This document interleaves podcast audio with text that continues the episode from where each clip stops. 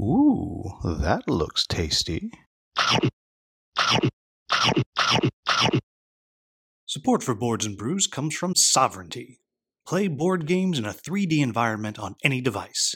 Play smarter. Welcome, folks. Today, the Hungry Gamer is back with another episode of Boards and Brews, and today I am joined again, or as he would say, again, by Don Baggett of the Secret Cabal. And as a second time on, we get to skip most of the rapid fire questions, but just in case anybody's been living under a rock or in your hometown, who the crap are you, and what is your brewed beverage today? Right. So uh, I'm Don Baggett. I am a host of the Secret Cabal Gaming Podcast, one of five hosts. It's a podcast that's been going steady and strong for about 10 years. We've taken a small hiatus because of a, a, a slight medical emergency we'll talk about in a bit. Um, but anyway, that's my brand, the Secret Cabal Gaming Podcast. As for what I'm drinking, so today is a very special day because I am drinking something called Doubles.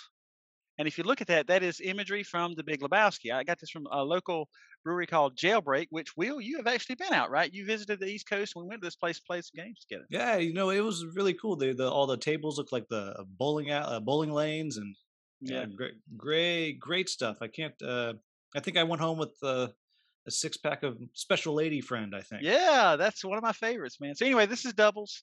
Uh, of course, the suggestion being the doubles, right? Doubles bowling. Uh, which is featured so prominently in the Big Lebowski. We got to watch out though, because it's called doubles because it's a double IPA. So if this if this conversation goes very long, it might devolve exponentially. So well, that's uh, all right. Anyway, that's what I'm drinking. We have a nice sponsor bump in the middle where you can go get another. oh man, another can if you need it. That's dangerous. That's very dangerous. Uh, I'm a I'm a fan of this. So I, I have uh my my usual uh, Fort Point Kolsch KSA, in the in this lovely glass that uh uh, Mark Dainty from Not Board Gaming actually sent me from England. So this is really? an official England pint glass or whatever you call it. I don't know. and after he sent it, he, because he, he bought six, I was like, oh, those are so cool. He's like, ah, I only need four. I'll send you two. And after he's like, you know, I could have just bought you some from someplace nearby for a lot cheaper than, than mailing these dumb things. But but it wouldn't have been nearly as authentic. No, I don't think it would have worked Mark's as well. In it. Mark's a Mhm. good guy. That's a good gift. I like Mark. Yeah, yeah, yeah, yeah. He's a, uh, you know, you you have you are now one of one of three repeat hosts that we've had. Oh, very cool. I feel like rarefied air that I'm in here. Yeah, you know, you weren't quite rarefied to join the Three Idiots uh, special podcast, but you know, someday you'll be dumb enough to join us. All right, that, thanks. I know. appreciate it. I'm trying to work my way up or down to it. Yeah, but so we'll, we'll, we'll so everybody. So today we're going to talk a little bit about what we've been playing lately, and I'm not going to lie, it's a it's a big old list. Yeah. of what we've been playing lately. As I was telling Don just where we started, uh, my buddy Kevin, uh, you may know him as Canadian Kev. He does voiceover for me sometimes. Anytime it's like a particularly poetic voiceover, it's something that he came up with. And anytime it's just something stupid, fart jokes, it was me. But he was out for three weeks, and I told Don we actually played almost 40 different games and had about 40 different, you know, sit down play sessions. So it's a whole bunch of stuff that I played. Don't worry, I'm not going to talk about all of them. And Don's been uh, kind of jonesing to talk about some games for a while, so he's got a big old list too. So strap in. We got a whole bunch, so we'll kind of bounce back and forth. Don, looks like your list is a little bit bigger than mine, so I'll let you get started. Sure.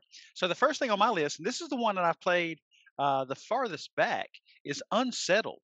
This is a co-op game that is from um, Orange Nebula, and they did Vindication. So this is sort of the the latest, I believe, game in their line. And this and, is a and I'll say Vindication. yes. I just got this the other day, so and I, I haven't opened it other than to organize it. But so Well, I got uh, mine months ago. I opened mine and got it organized. Uh, I don't think I've been able to play that one yet, though, because you know zombie apocalypse, all this stuff going on. But yeah, so Uh, unsettled, unsettled. What is yeah, this? unsettled is one of these things where you are, you're all explorers, and you get pulled through a wormhole, and you're dumped on some planet. And there are actually six different boxes, two of which comes in the core box, and four of which are sort of expansion boxes. And you have your four scientists, right? All the military people. But you didn't go all in, right? You, you you didn't get all of it. You wouldn't do Yes. that, right? No, no, no. You know, I yes, I did. So, so in fact, I missed this Kickstarter, and luckily, my friendly local game store um, games and stuff here in the Baltimore Washington corridor, uh, they get a variety of Kickstarters and sell them retail. And I found this one all in retail there, so I picked it up. I can only assume that cool. they that they follow you on Kickstarter, and if any there's anyone that you don't back, like oh, let's get in on this. So the funny thing is, they do follow me, and I follow the owner. I've been friends with him for a long, long time. So yeah, he gets to see all the stuff. Unfortunately, that I'm picking up off, off Kickstarter. Um, I, hopefully, hopefully it helps him out a little bit. I still, I still go there because it's a great business. I want to give, you know, I want to uh, support local business as much as I can, uh, as I did with this purchase of Unsettled. And uh, so you have your four uh, explorers, scientists, and each one of these planets it has a different sort of puzzle to figure out, a different theme going with it. You have the same base number of actions you can do with a few sort of um, planet specific actions. Uh, but for the most part, you are using, we're not going to call them dice. I can't remember what they call them, some kind of cubes, but they're dice, right? And you rotate them, and it's sort of an action resource system. And it's all cooperative because you'll have a sequence of three act, three tasks you've got to get done. Um, and those tasks are also planet specific. The anomalies you encounter are planet specific. And for each each of the six planets, there are three different sets of three tasks each. So a lot of replayability, especially if you pick up those expansion boxes. And, and this game and, is just you so got to solve the puzzle on all the planets or just one? Uh, so so any given game is just one puzzle on one planet, and there are three sort of puzzles on each planet and uh, there are six planets. So do the math, right? You're talking 18 sort of sub games that you can play here, each of which have three tasks within each of those games. So a lot of replayability, and these planets are very different. The very first planet you play on is a planet that's um, it's a fungal planet, and so your tasks are to sort of set up labs to go get food, then to escape when things go south. And meanwhile, you're trying not to be uh, inhabited by the fungal hosts. Eh, but the funny thing is, if you're inhabited by the fungal hosts, it's good and bad because suddenly things that would have been dangerous to you on the planet are no longer dangerous because they recognize you as a fungal host, that kind of thing. A lot of good tongue-in-cheek humor. Uh, as I mentioned on our podcast a few weeks ago, uh, you know, one of the tasks, for instance, is named "Welcome to the Fungal." You know, and it's it's that kind of tongue-in-cheek type stuff. And it says there's a little token that has your face on it. You know, your your player's face. You have like 19 to choose from and it says choose this carefully because it'll be the last face that your friends see before they die a horrible death on whatever planet you're landing on. So everything's tongue in cheek. Very good game though. Uh, for your listeners, if they can check it out, I, I, would I would suggest they do. Pretty good game. Yeah, my uh, other Don, as we've been talking about, who actually I'm going to go up and see him tomorrow. Actually, uh, designer of backyard chickens. He he has it and it's been sitting there. He loaned it out to somebody, and he was just waiting for him to give it back. So a whole bunch were supposed to go kind of check it out. And the thing that I actually listened to that podcast, I forgot I'd listened mm. to that podcast. The thing that kind of grabbed me a little bit is, you know, we talked about vindication. The knock on vindication, the reason I avoided it for so long is, I mean, it's got a theme, and then yeah. you play the game. Yeah, like you know, it's pretty abstract. And, and, you know, but but it sounds like the theme's a little more integrated into this one, so it's got me I think that's the main difference. Yeah, and I feel the theme in this game in a way that I didn't in Vindication, and I like Vindication a lot. Right. And you too have been a fungal host, so you know what that means. Yeah, exactly. It's hey, it's art imitating life. Will. you know, you didn't want to. Did I just put out there that you were the inspiration for the fungal planet? that's right. Well, if I am, I'm not getting the residual, so I need to be doing that. Yeah, you need to jump on. All right, so that that that is uh, unsettled. This one, boy, people were really frothing at the mouth when this thing showed up. I don't know, however many months ago. Like you couldn't couldn't open Facebook without seeing six people showing their pictures of uh, of unsettled. It's kind of died died away a little bit. I'll be curious if you know it's has the the staying power because yeah. I feel like Vindications had a pretty decent staying power. Mm-hmm. You know, despite the the lack of you know any, any recognizable theme, but but the gameplay for that's supposed to be so good. You know, so I finally I finally picked it up. I actually had about it turned out to be two boxes of games that I wasn't playing. Nobody really wanted to buy, so I just sent them off to one of those uh, places I'll buy games. You know, kind of like GameStop. You know, real yeah. cheap. But I turned two boxes of games into one Vindication. Right. So that's how it yeah. goes. I felt pretty good about it because I got all that space back, right? Yeah. Hmm. Hey, don't I know it? Yeah. You, I see you have a big tapestry up behind you to cover your shame. That's right. There's plenty of games under that, and plenty of games all the way down that Kallax wall. So yeah, the uh, but so my, my my first one I've been playing, and you know, like I said, I, we played forty different games, but th- this is one of the ones that I wanted to take back out the most, and that is Uprising: Curse of the Last Emperor. And after I finally played it again, I sent you, I actually you a message. Did you get this thing? You should get it. You're like, yeah, I got it. I could just feel the disdain just dripping out of you. Of course, I got this. but this is a 4X co-op 4X, which had me going because you know I enjoy a 4X game, but it's a long game. Those are long games. To get beat, and I usually get beat. But at least this way, you know, we all we all did do it together. And I will say I've still been beat every single time. I still haven't won, but it's a hard one. It's a hard game. Go. It's the last time we were playing. Like we were we were going through and well, it's a 4X co-op, and so what what's happening is each player has their own race, different powers, different different types of units, and you're fighting against the chaos and the empire and they'll also fight each other which is one of the real cool things about that game is if you play the game well which we finally figured out like, oh no we need to be moving our units around so it chases us and then the two bad guys will run into each other. But of course if you do they get points for killing each other too. So there's thing you got these two uh, factions that are the bad guys running around with their own little ais and you're building your stuff up you're exploring you know, all that 4x stuff. But at the end of the game, as long as you have, all of you have more points than all of these other factions, you will win. And they've done a cool job of making it where you can mess around with the difficulty. And one of the ways is every of each of the four turns, if you play a full game, you have a different event that comes out, different chapter event. And in theory, you go chapter one, chapter two, chapter three, chapter four, but they get harder and harder. And so the last time we were playing, we were feeling okay. And we flipped over the first chapter two card. And we're like, oh, that's not good. Right. And uh, one of the people who was playing, he just got wiped off the map. And then we're looking at this upside down chapter three, and we're like, do we really want to do that?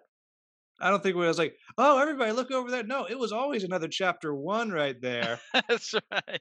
And then we got there, we're like, okay, do we want to go to the we did really well. And then we want to go to chapter four. I'm like, no, chapter one again.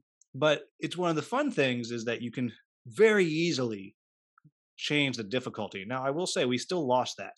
Yeah. So with our three chapter ones and one chapter two, we still had one person who was like two points behind. But it's so much fun. I mean, it's super swingy, right? Because it's it is so super swingy. If there's a criticism, I think that's the one. Yeah, it's super I mean, swingy, but it tells a cool game, and there's so many cool characters from both of those factions and your factions that come into play because they all play very differently.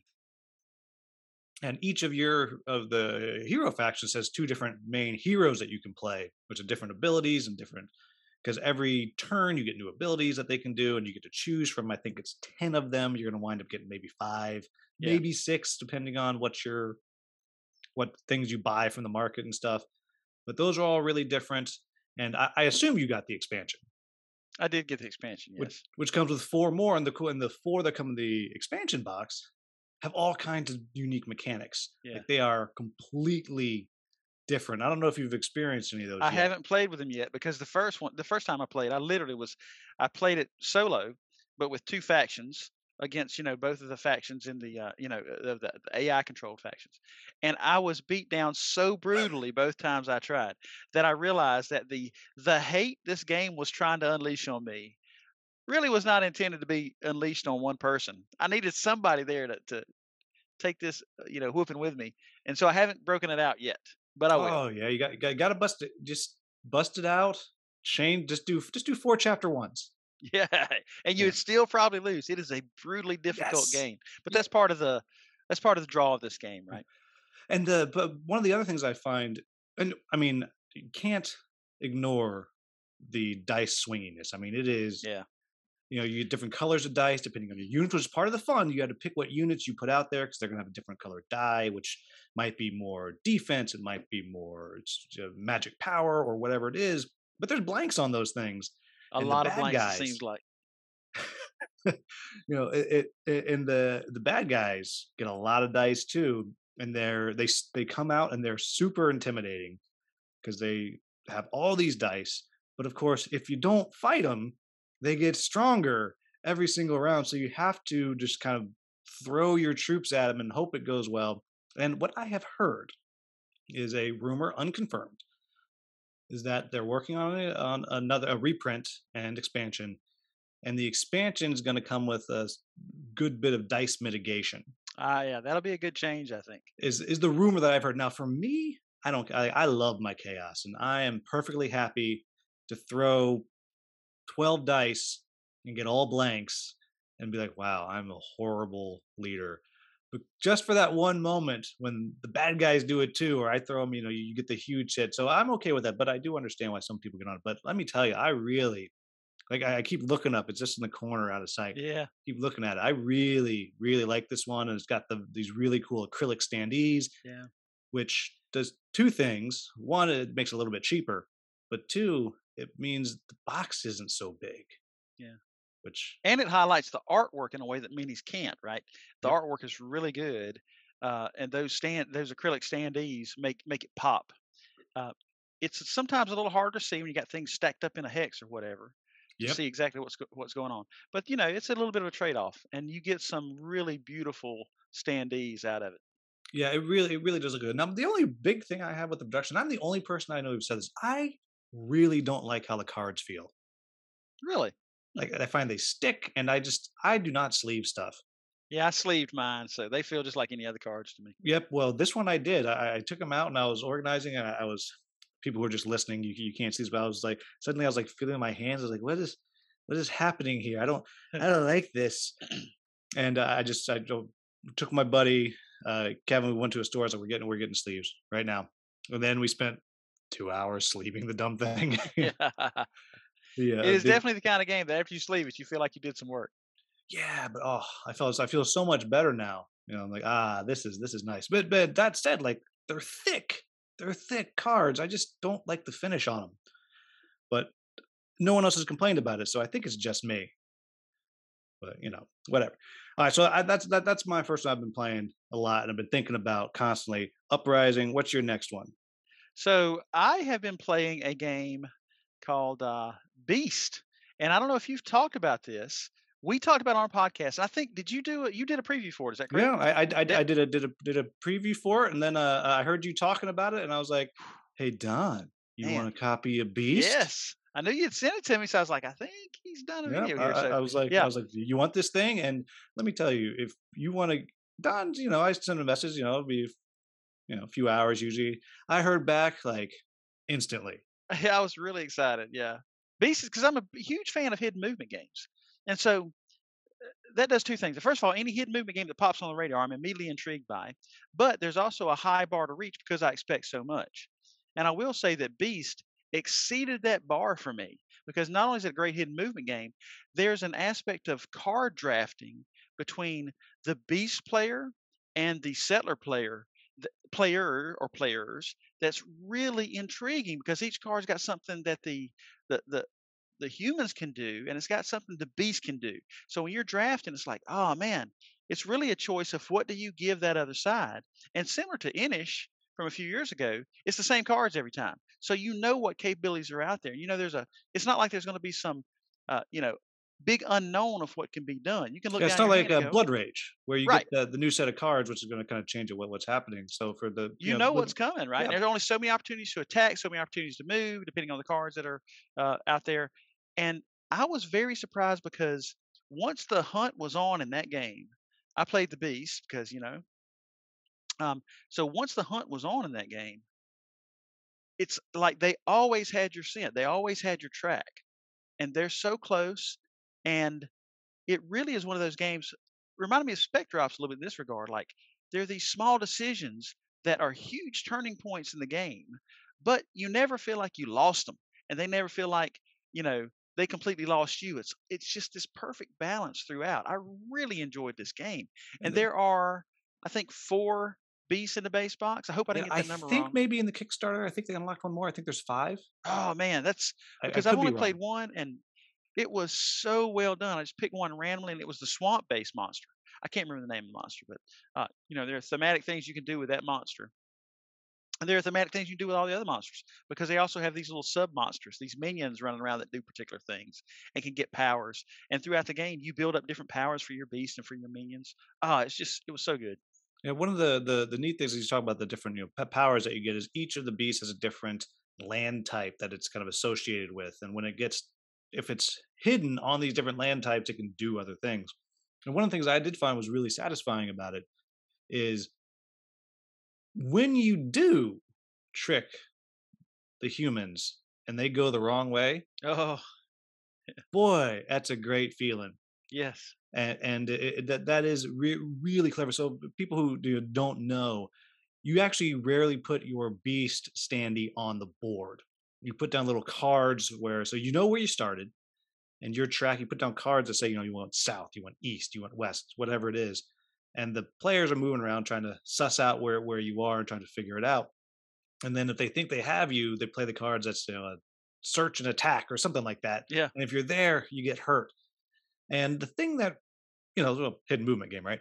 But the thing that actually I like the most about it, and what I don't like about a lot of hidden movement games, it's fast. Yeah. I mean, it's 90 minutes. I bet. I bet once you know what you're doing, I bet you can play that game in an hour. Yeah. And I guess And in that hour, you get the full sort of, um, it scratches that full hidden movement game itch that for many other games, I think in terms like Fury of Dracula, no one would say that's a short game. It scratches that itch. Uh, Spectre Ops is a pretty quick game for what it is, but this is maybe the quickest of all of them. But I, you know, I got to be honest. I'd read other people saying this may be my favorite hidden movement game, and I thought, come on, man, that's a high bar. You know, I'm going to withhold judgment until I receive the final copy, but I could easily see this becoming my favorite hidden movement game. It is really good. yeah, the and I, I think the way that the different heroes you can play that they all they're not hugely different, but they're different enough that it feels different in the way you can choose. You can set traps out, and you know it's different every time. Uh, I compare it to mind management. Yeah. which um, I Another actually I just played. game. Yeah, I just played that the other day, and what again I think it makes that one work is it's fast. Like I don't have I don't have time in my brain to play a three hour hidden movement game. Yeah, I do, but I can because I love so much, but I can see the draw from having it be much shorter. And if I can get another game play, you know, if, if I could play Beast and another game in that time, that's even Yep. better. I mean, you could you could have a whole day, and you could say we're going to play all the beasts, and you could do that. Oh, man, that would be crazy. You could do I'll that tell you another an, breakfast and lunch. another distinct. That's right. Maybe not that quick. I'll tell you another distinction. Well, if you play against me, it, it is that quick because I'm real bad. I'm real bad. So in most hidden movement games, I want to play the one, right? The one that's being hunt, uh, hunted, or you know, sort of the the one that's tracking their movement in a hidden manner. And in this game, after that first game, I thought I would not mind playing either side of this because the story that's playing out, the the the teamwork and partnership amongst the the settler players, that was very, you know, that's uh, something I felt like I'd missed out on. They seem to be having a good time with that. Don't get me wrong, I was having an extremely good time with the beast, but I'd be happy to play either side of that. Yeah, I think then this, I said this about mind management also. Even though you can play with your, your beast, and I think it's a four other players, I don't think I'd ever want to do that. Mhm. I, I think playing against four hunters, cool, but you know, if you have through each hunter's only got one hunter, there's a lot of kind of downtime. I, I think Mhm. in, in there. But uh, like I said, that's the same same thing about mind management. But I think you play mind management with two people, or you know, two two people as the uh, the people on the board, where they're each controlling two. I think that's that's great because you Yeah, get all that kind of crunchy strategy and all in, in there, but you're not not a ton of downtime. So yeah, I, I enjoyed it too. I found it really hard for the the humans. Oh, Um, really? Yeah. yeah, and it might just be that you know it's not a type of game that hits my table very much, so none of us are particularly good at it, and there's a little little bit of floundering going on. But you play a lot of them, so your reaction makes it sound like perhaps it's not. It's it's Yeah. not not as uh, hard that we were just bad. It was very close. It was very close, and I would like to think I'm pretty good at the hidden movement games. And uh, you know, I think the game drives it to be close, but not in an artificial way. And I know that sounds odd, but I think it really does speak to what a great design it is. I mean, we'll see once I get all the beasts played and you know play as all the settlers eventually, months and months from now. But man, fir- first impression really really positive for this game. Yeah, it, it was fun. The, the only other complaint I have about it is, uh, boy, it takes a long time to set up. You got Yeah, I set it up ahead of thousand time. So, little animal meeples that you're putting out on that board, yeah. and uh, I knew I was playing the beast, so I was like, it's almost like I was getting my plate ready for Thanksgiving. Will it's like I knew all these animals were going out there, and I was going to eat most of them. It's great. that that's probably the most Alabama thing you, you have said in months. All these animals are on my plate. That's right. All right, so uh, my number two that I would talk about, I played a lot. It this is a game that had it my copy shown up in October or something, probably would have made my games of the year list last year. It didn't get here get here in time. That's called Dice Command, and that is a two player game. It's I guess in theory it's World War II, but you don't really get that. It's you know just a war because each of your units are dice that you're putting out there, which for me is great. I don't like playing historical games because I feel I feel kind of icky. Like I don't want to be Nazis. Like what if I win? That's not good. yeah, yeah. You know? But it's a very fast game where you each depending on what numbers on the die that you put out there, it's a different kind of unit. One through three is a light infantry, which means it can't hurt vehicles, but it moves twice as fast. Four through six is a heavy infantry, it moves slower, but it can hurt vehicles. And if you get them stacked up on top of each other, meaning you roll doubles, then it's a vehicle, which is much harder to, to, to kill and you know takes more damage or whatever. Then in the middle of the board, it's got two spaces. If you control these two spaces, you get some kind of special power. It might be it's a sniper tower where you can shoot people, or it might be a research lab. And every different game, each player is going to pick one of each of these because I think there's like 10 different options that you got that you put out there.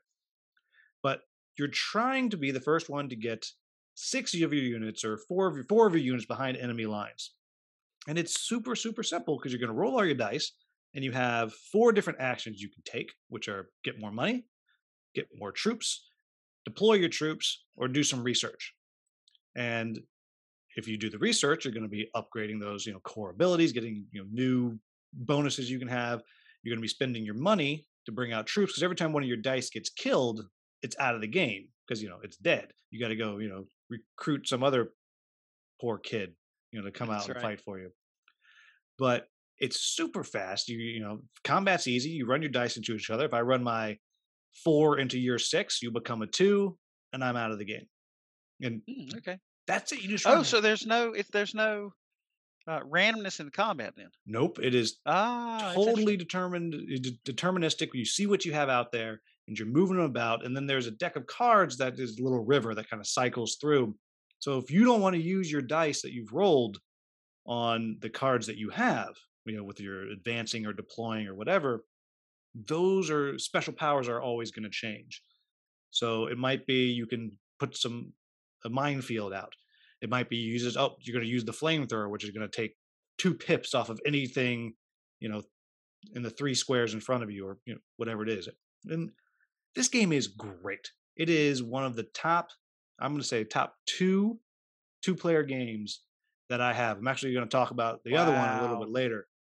It is fantastic. And the whole thing, you know, this is great, great radio here, is like this big.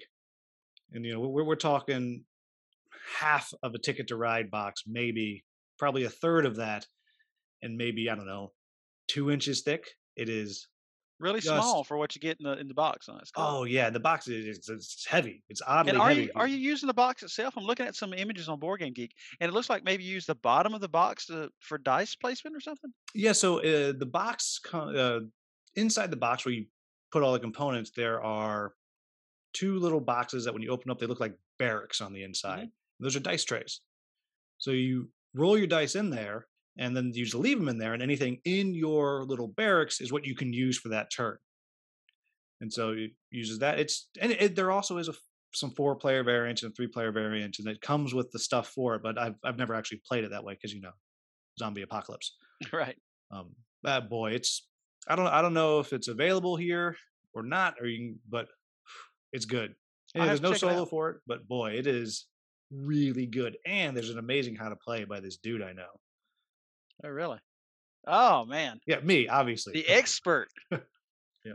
Well, it, it's funny because I uh, because I made the how to play for it back during the campaign, and promptly forgot all about it. And then I've got a copy, you know, after all the Kickstarters that had delivered, and I was like, "How do I play this game? I don't know what I'm doing." But like, I took it to meet with a buddy of mine. We met for coffee, just you know, random place, and it's small enough compact enough that we were able to have coffee, put it on the table in front of us, and just play. Just it's fantastic. Those are the best kind of two player games. That's cool. So anyway, that's Dice Command. I think it's great. It's we we Kevin and I we played that. I don't know. I think maybe four or five times over the past three weeks. And while you were chatting about it, tell me about it. Look, the publisher there is Ejected Planet, and sure enough, it's available on their website. So you said you didn't know if it was available.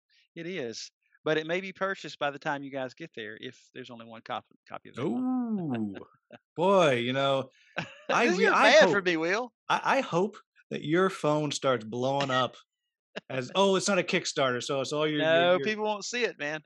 It's all under the under the radar.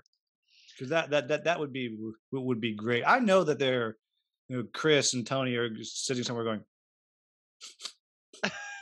oh, I smell I smell Junkie Don. That's right. It's a it's a disturbance of the force. They can just uh you, you know they feel can it. sense it. Yeah. yeah, but I, I, you know, anybody like go if you like two player. I mean, it's really aggressive. I mean, it's pure aggression like game looks like the uh, iconography and art is really good too. It looked like it was really well laid out. So I'm, yeah. I'm And if you have a 3D printer, supposedly they have STL files where you can print little tank looking things that you can drop when you put out your vehicles. You can drop yeah. the two dice in the top. I mean, it's just it's a great game. I I, can't, well and I don't think it's that expensive either. Uh, the what I'm looking at, I don't know. This is the Kickstarter edition. Still, the Kickstarter edition they're they're selling on their website is forty five dollars. So even oh, that's, that's a great yeah. Snap that up. Yeah, the Kickstarter comes with variable player powers.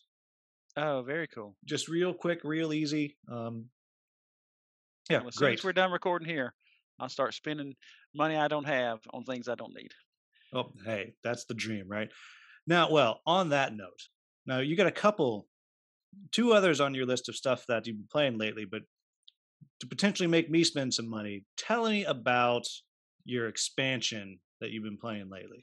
Yeah, so uh, just a few days ago, actually, I played Lost Ruins of Arnak with the Expedition Leaders expansion, um, and this is a very cool expansion because it's it's more of the same. They, they it comes with a variety of things. I'm sure I'm going to leave something out there. There are cards that you add to the item deck and the artifact deck. And for those who haven't played Lost Ruins of Arnak, all both of you, uh, this is a this is a game. And that and I am not one anymore because I just finally played it last night. And I want to hear time. about your experience. Yeah, and we had so, such a good time. We we played it twice in a row. Yes, and it's relatively quick, right? It's one of those games where it doesn't overstay its welcome.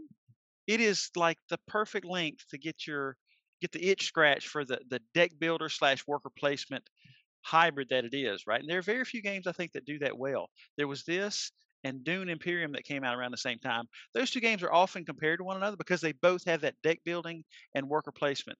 Uh, and uh, Endless Winter, which is on its way. Oh yeah, I'm looking forward to that too. Yeah, and that, that was kickstarted at like also like the exact same at the time. same time. Yeah. Yep. So the cool thing about this game is that neither one of those two aspects overwhelm the game. So there's a deck building aspect where you can get items and artifacts, and the the amount of items available to you and the amount of artifacts changes throughout the game as you in an abstract manner explore this island right the number of items that you can purchase goes down with your gold and the number of artifacts that you're finding or can find kind of goes up uh, uh, as the game moves forward it's kind of cool how that's a, a game time tracker as well and um, basically what you do is almost like a deck where you play a card and do whatever that card says in your turn, or you can uh, place one of your workers somewhere to do something, one of your explorers. And usually you have to play a card with that as well because the cards are dual use and they do something at the bottom. And they also have icons on the top left that tell you what type of travel they will allow on that bigger board. And when traveling, you can either go there and do that action, or there are some spaces that are unrevealed you can go to to explore new spaces. So uh, that's the base game of Arnak for the most part. It goes through five rounds of that, so it's not like you cycle through your deck twenty times. Um, and I will say, both times we played, we got to finish last turn. I was like, "But I want one more turn." Yeah, that's always the case. It's always the case. Now that does get uh, amplified a bit with the expansion. I found because with the expansion, one of the options they have here is you ha- can have a different research track too. In fact, mm. so it comes with new cards that go in those items and artifact decks. It comes with a new double-sided research board that you can use, and it comes with, I think, I hope I don't get this number wrong. I think it comes with six six leaders, and those leaders change what you're good at and what you can do, and they add a little bit of asymmetry amongst the players because in the base game there's no asymmetry, right? You're doing the same thing all the other characters doing. You start with the same deck of cards everyone start, else starts with, which are four, um, which are two um, fear cards, which are semi useless. You don't like them; they clog up your deck a bit. So you want to get rid of that fear if you can, you know, thematically speaking as well. And you have four cards that give you money or compasses to help you explore that type of thing. So you have those four cards and two fear cards.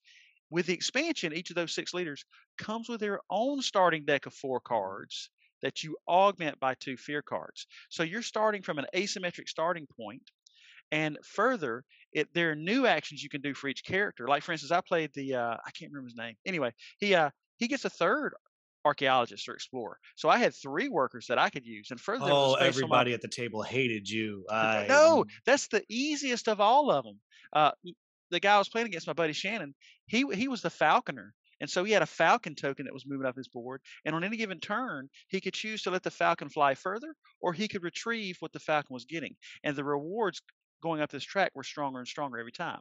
And he had an action where he could play cards uh, to make the falcon go up higher. So he can sort of speed up how he's getting things back. So each of those characters very asymmetric. Now we did find that if you use one of the advanced research boards, they can be very hard to kind of go up. I don't know what your experience was like last night, but moving up that research track can be very powerful. You get a lot of powerful stuff. You get money compasses. You get um, artifacts, or you get uh, helpers that you can tap to give you certain things uh, sorry, exhaust. I don't want to get in any trouble, so uh, that you can exhaust to get you certain things. Yeah, it was uh, much uh, harder to move up on the track. Wizards of the Coast is, is at your door right now. That's right. Is that what those? They're taking are? your family away. now it was good because of the variety and the asymmetry. Right, it added a nice jolt of energy to this game. But that research track was extremely hard to move up, both for me and my opponent, and we felt like we couldn't get the engine going like we felt like we did in the base game. I know you posted some picture last night. Your final turn, you played like 837 cards. It was an amazing. Well, and what's interesting, so I was able to do that because of the research track, and so also because I thought I had one more turn, so I had saved up a bunch of compasses because I was going to mm-hmm. go out and do uh, find the the far far site, you know, the, the level two sites where you just right all kinds of stuff you get if you actually do that. And then it's like, oh, this is the last turn. Oh, well, I don't want to do it. So I had all this stuff. And so I started, you know, using burning it all, and I'd gotten some artifacts that let me research cheaper. And I had both of those in my hand, so I started using those. And then when you buy artifacts, you get to use them right away. And I kept using the artifacts to get more things that let me keep going up the track, which was getting me more and more compasses.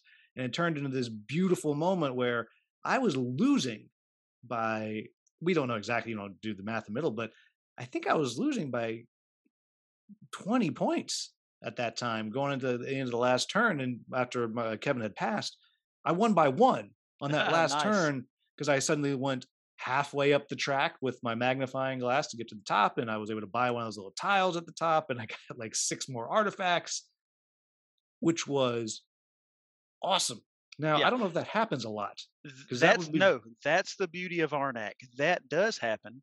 Uh, and in fact, usually it will happen with multiple players. I've found uh, mm-hmm. it, it's very much like Everdell in that regard. I also feel like Ever, Everdell, you start slow and you feel like, how will I ever get this engine going? But very quickly you get an engine, and near the end of the game, you're doing all the you know, got this massive final turn. Lost Ruins of Arnak is very much like that. And there's this nice crescendo that happens throughout the game. It, it speeds up, it accelerates to this climactic ending. And so when you're done playing that game, you really feel like you ended on an extremely high note. And the expansion blunted that a little bit, but I think it's because we weren't playing at all optimally with our characters, right? We had to figure out the characters because I started with a card, one of my four starting cards. I could do something cool with it, but then I got another fear card which clogs your deck even more. So I think you have to. Well, don't be a coward. To, don't be a coward. yeah, you go. Just walk out there. Yeah. So well, you know, uh, it's funny because the the so getting rid of those cards was hard. Well, and it's funny. I actually played that game where I just I was taking fear cards because I was able to get the assistant that let me kill a fear card right every turn. So I was like, yeah, whatever. I'll just keep, keep doing it. But we found the same thing the first game. Like we couldn't get up that research track. Like our first game was. Oh, really? It was like okay. 36 to 34. you know, it was terrible. And then we played again and we both got to the top because we've, you know, just that adjustment of the game. And I wonder first off, the asymmetric abilities that has me, I'm, I will, I will probably be. I'm hoping We, it's out of stock. we stock. played with the easiest two. Yeah, So I'm, I'm hoping it's out of stock, so I don't, so I don't buy this as soon as I'm done. But yeah, that's uh, because we. But I tell you, we had a really good time with it. Yeah, like, it's a really it's a fun. fantastic game. Yep. And you know, and it is not like Dune Imperium. Like other than it has worker placement and deck building, it's just it's a very different game. I- I agree got with you. The The- research track versus the area control thing going on. I And I agree. think- Those are just the base mechanics you're using, right? Mhm. And There uh, you- I, it- definitely room for both on the shelf. I think. yeah, just a really, really uh, enjoyed it. But both of us and uh, Kevin went back and he's already seeing seeing if he can find find a copy of it. Which you can you can get the base copy now, pretty easy. But Mhm. poor guy went back and he's like, I got to figure out which one of these I'm actually I'm actually going to buy because I can't buy them all. You know, Mm, which you know, Don, you don't have to buy them all. I know, but I don't think you go, can't go wrong if you do, though. Will.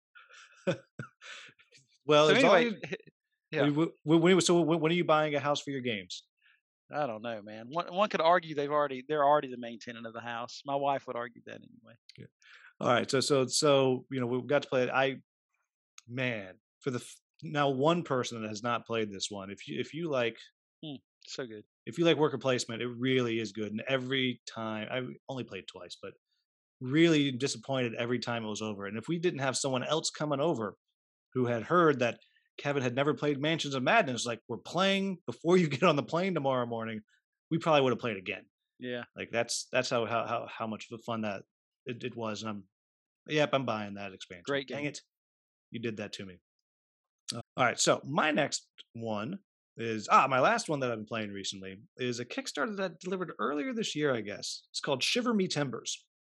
And if you ever played the Sid Meier Pirates computer game, did you ever play that? I did not, but I know Jamie did. You know, one well, of the hosts of the you need to get a copy of this for him as a get well Ah. gift because it is Sid Meier's Pirates. Oh, I believe he has told me about it. I believe he he's gotten this and, and played it because he's a huge uh, naval fan. So pirates. I think he told me about this. It's it's mostly pick up and deliver, but you you you can fight each other and everything. And it has these cool. It's got a great toy factor. Like as Yeah. you improve your ship, you got these big old huge plastic ships, and if you get a bigger hold, you actually pull the ship apart and add in a little thing to make it bigger. It's got little dials for what you got in there, and you're putting cannons on and sails on and stuff. And it's got a very cool modular board that it's pretty big, big old modular board, and you're sailing around from port to port. You're doing stuff. You're getting rituals and summoning the kraken, and then going to fight the kraken. You're uh, doing you know piratey stuff. But like in the video game, when you invade a ship or when you try to take a ship, you can shoot it a little bit, soften it up. That's fine. But the fight to take it comes down to a duel between your captain and their captain, and it's in the video game. If memory serves, it's basically you know they're doing high attack and you're trying to you know click the high block in time and you know low whatever but the game is they've taken that and when you invade you have a single mini which is two sword fighting pirates in the middle of the board and you get some cards and they get some cards and it's literally i play a high attack. If you got a card on that says high block you blocked it and it tells you how much damage and so it's real fast and you go until you knock the other one overboard which is just like the video game. You can go do treasure hunts and it's it's really fun. It's just pure fun and i know i don't know if i'm going to say this but i want to say it that they are working on an expansion for it Cool. and the expansion will have a co-op solo mode that you can do which is very exciting and my thing that I told them I haven't made my video yet was that gosh, I just wish there was more of everything. Like Mm. more treasures you could go find, more monsters you could go take. You can only do the kraken or the sea serpent. That's all you can fight. You know, more more everything. And apparently that that that's what what they're doing. And boy, it is. I don't have any pick up and deliver games that I've had that I've kept for various reasons. Mhm. This one I think is it, it might be the one that sticks around for me. It's Mm. it, it it's great. So as soon as Jamie's feeling well enough, you get over there, you, you play that with him because it's it is Yeah, that's on the list. He, he talked he talked about it like he really enjoyed it. So uh, he really enjoyed the ships and how you stored things on the ships, right? These little slots. oh, I it's so remember, I unnecessary. remember talking about that. It- Yeah, he said that too. I Yeah, believe. but, But it is cool.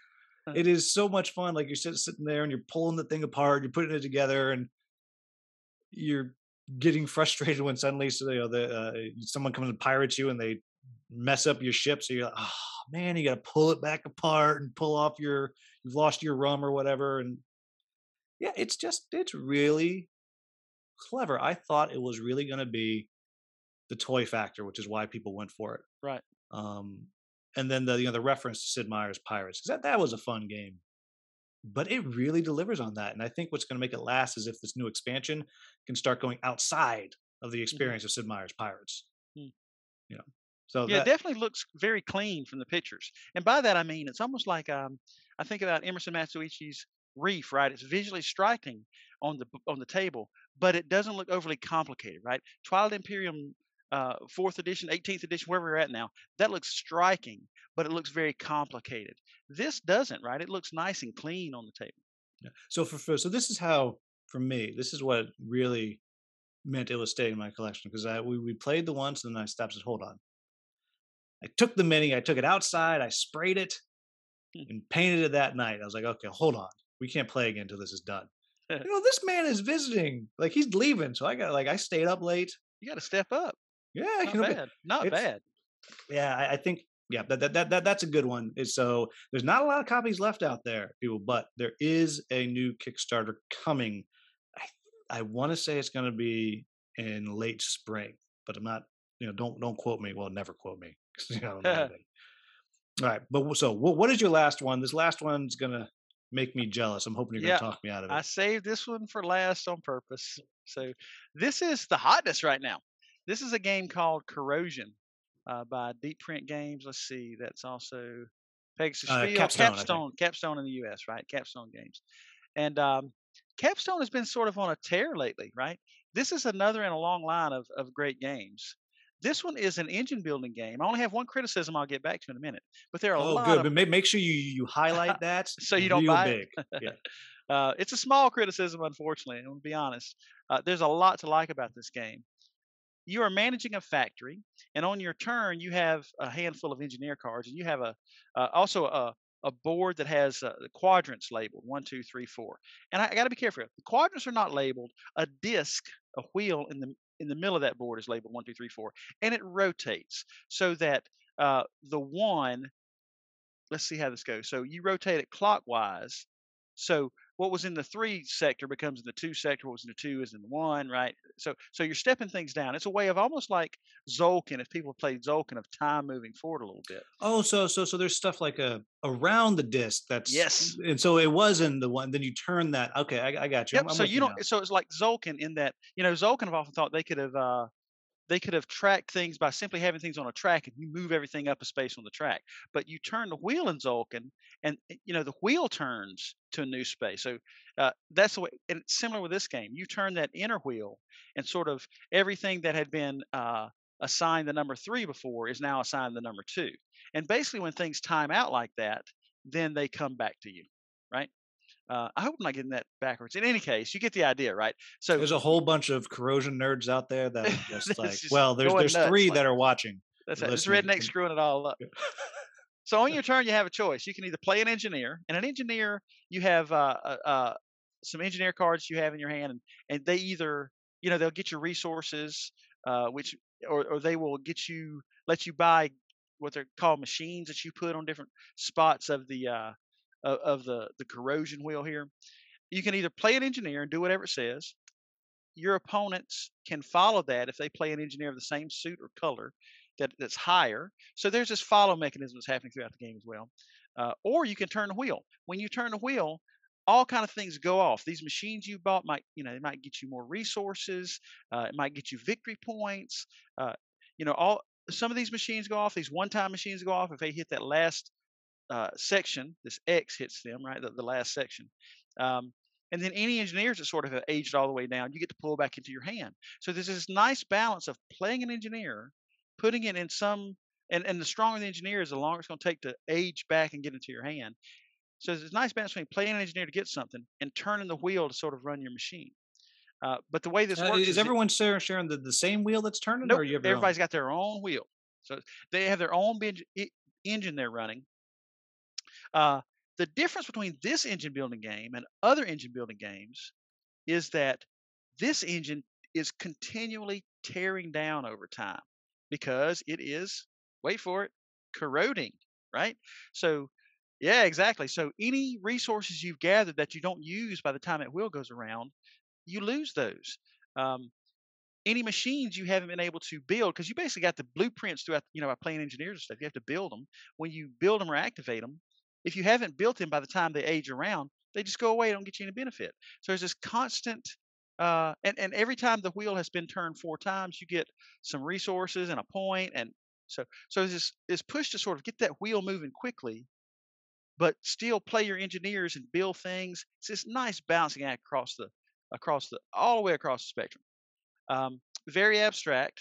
So it's not like you have meeples or anything like that. You got a handful of cards. You got that corrosion wheel over here, and you're placing little, uh, you know, tokens in each of the four quadrants. You're taking those tokens away as they age off, or or sometimes you can move them around by spending steam, um, which is one of the resources in the game. Really abstract in that regard. If I have a criticism, it's that this game overstays its welcome by a significant amount of time. Because it's not like so most of these engine builder games, you build an engine and you juice that engine to uh, in, in the game, right? Drive the game to completion.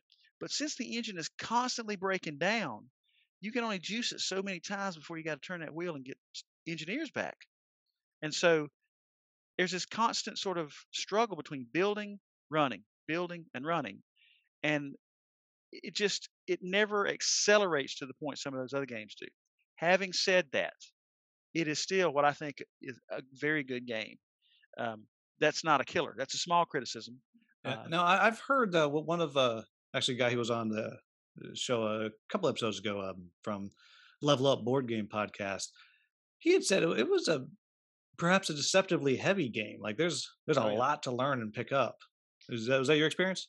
Yep, and, and to the point where one of the one of my pet peeves is analysis paralysis. Right, people taking a long time on their turn. Now and, I want to I want to share this with you. So my, my wife would never have analysis paralysis.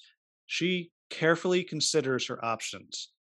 So you know, I we we, oh, we frame it we frame it like that here, and it's very very very careful consideration. Let me tell you. I understand the metagame of self-preservation, Will. I know how this goes.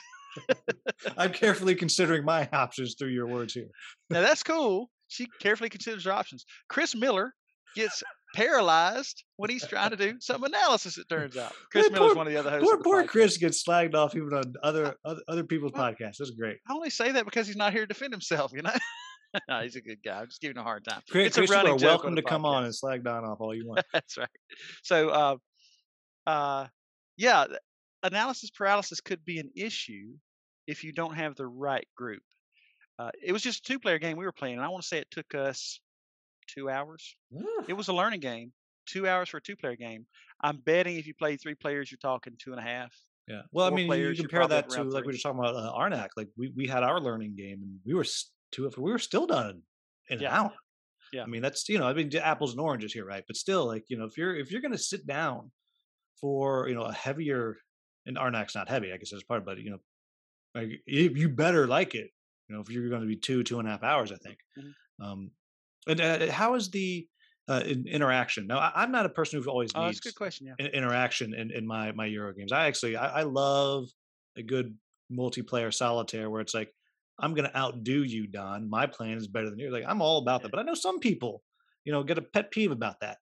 Yeah, the interaction comes from the follow mechanism by and large, and there's so many cards in your hand, you know, as you get throughout the game, that at least I didn't see. I didn't. I don't foresee in future games us getting to a point where it's like, okay, I know how your your hand is laid out, and I know how my hand's laid out, and I'm gonna uh, uh, save these cards so I can follow. It's like we were just it's mostly multiplayer solitaire.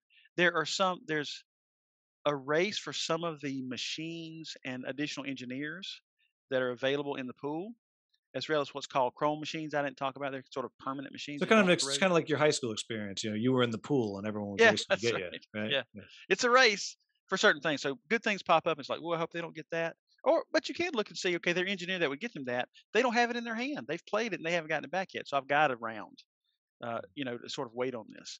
So um, yeah, that's that's interaction is via that follow mechanism and and the race that's sort of taking place. Now, I, I want to caveat what I said about the game being overstaying its welcome a little bit. That's because you have to exhaust a pool of a certain type of special victory points. Nothing says you can't house rule this and lower the number of victory points that get you to the end game. And I don't think anything breaks if you do that. So this is this small criticism can be easily addressed by simply, you know, taking some victory points out of that pool and and, and shortening the game that way.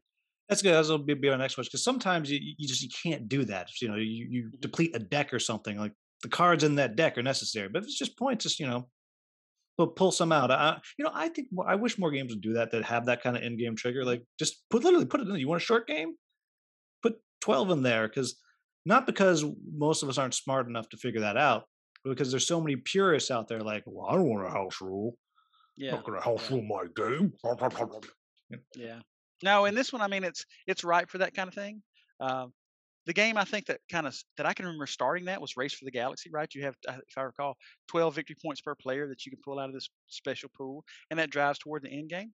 Um, so this is this game implements that type of mechanism, and uh, and like I said, just take a few points away. Unless you're a purist, as you said, it'll play very smooth. Yeah, so so th- th- this is going going into my. I'm I'm going to keep an eye out for a deal. Yeah. because you know I, I'm uh I've been trying to keep my well dungeon crawls and Euro games down to this. Okay, well, one if my wife likes it, it's staying. Period. Done. But beyond that, which are the ones that if I'm like, okay, I can play anyone I want.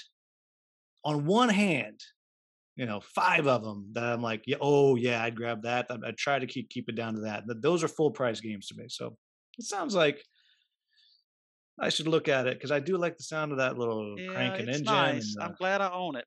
It will not hit the table as often as some other engine building games. If it reminds me of anything, if people played London by, by Martin Wallace, because that engine you build up and break it down continually throughout the game, it's got that that vibe to it. All right. So our last thing here, well, before we get into to the real talk, is what do you got on your table right now? We both have we got two things set up as be- being on the on on on the table. And so my first one, I can go real quick on this. And this is coming to Kickstarter, I believe it's March 5th or the 4th, something like that. And that is Maul Peak, which is the follow-up to Skull Hollow. And this is one that you and I we actually played at your uh, Oh, yeah. your, your brewery on the table, and this is my Skull Hollow is my other favorite two player game. I just love this completely asymmetric, even beyond one person playing the tiny little foxes that just get smashed left and right. The other person playing one of four different huge old guardians, kind of Shadow of the Colossus style, and the foxes got to climb the monster to kill it. Monster has all kinds of different powers. Well, Maul Peak is almost just more of the same, which for me would be fine because I really like not a game. bad thing. Yeah. But now I've only played three times so far. I'm still working on my my content and stuff. But it's really different because the bears, the big thing with them is they're way stronger than the foxes are. They don't die nearly as easily. They can do a lot more damage. But once they're dead, they're dead. They don't come back. With in Skull Hollow, you just keep throwing those foxes out, you know, over and over and over again. But you got to be way more careful with the bears. The bears are also slower, and you can summon them for free because in Skull Hollow you got to play one of your actions to do it. Well, you build up this rage pool. You know, bears get angry, right? Yeah. And as you build up this rage pool, you start using the rage to summon these these bears out, and all the bears have these crazy different magic powers that they can do. And then on the flip side, the Guardian side is similar to playing the Guardian side in Skull Hollow. It's the same idea. If you can play the Guardians in Skull Hollow, you can play the Guardians here. And what I was worried about is, were any of these four new Guardians going to feel like playing the old ones? Because you know how many different mechanics can you come up with with the same, you know, relatively simple game? And let me tell you, they all the three I've played so far are completely different. They have one of them has a mechanic where it's trying to just confuse the bears. And you have a little confusion deck, and you have stuff that you know clogs up their deck in their hand. But if you can just get rid of all those cards, make them be super confused, you win. But that's you know, which you know we've all been there, right? Yeah. So really, really clever. And the only one I haven't played is on my table right now. And I know it plays different. And if you're just listening, you're not going to see anything here. But this is the one Guardian, which is two big old meeples. Has got the Oh, that's one Guardian. yeah. This is one. It's got a uh, this three headed dog Ah. and a big old monster guy that kind of runs around and on the board.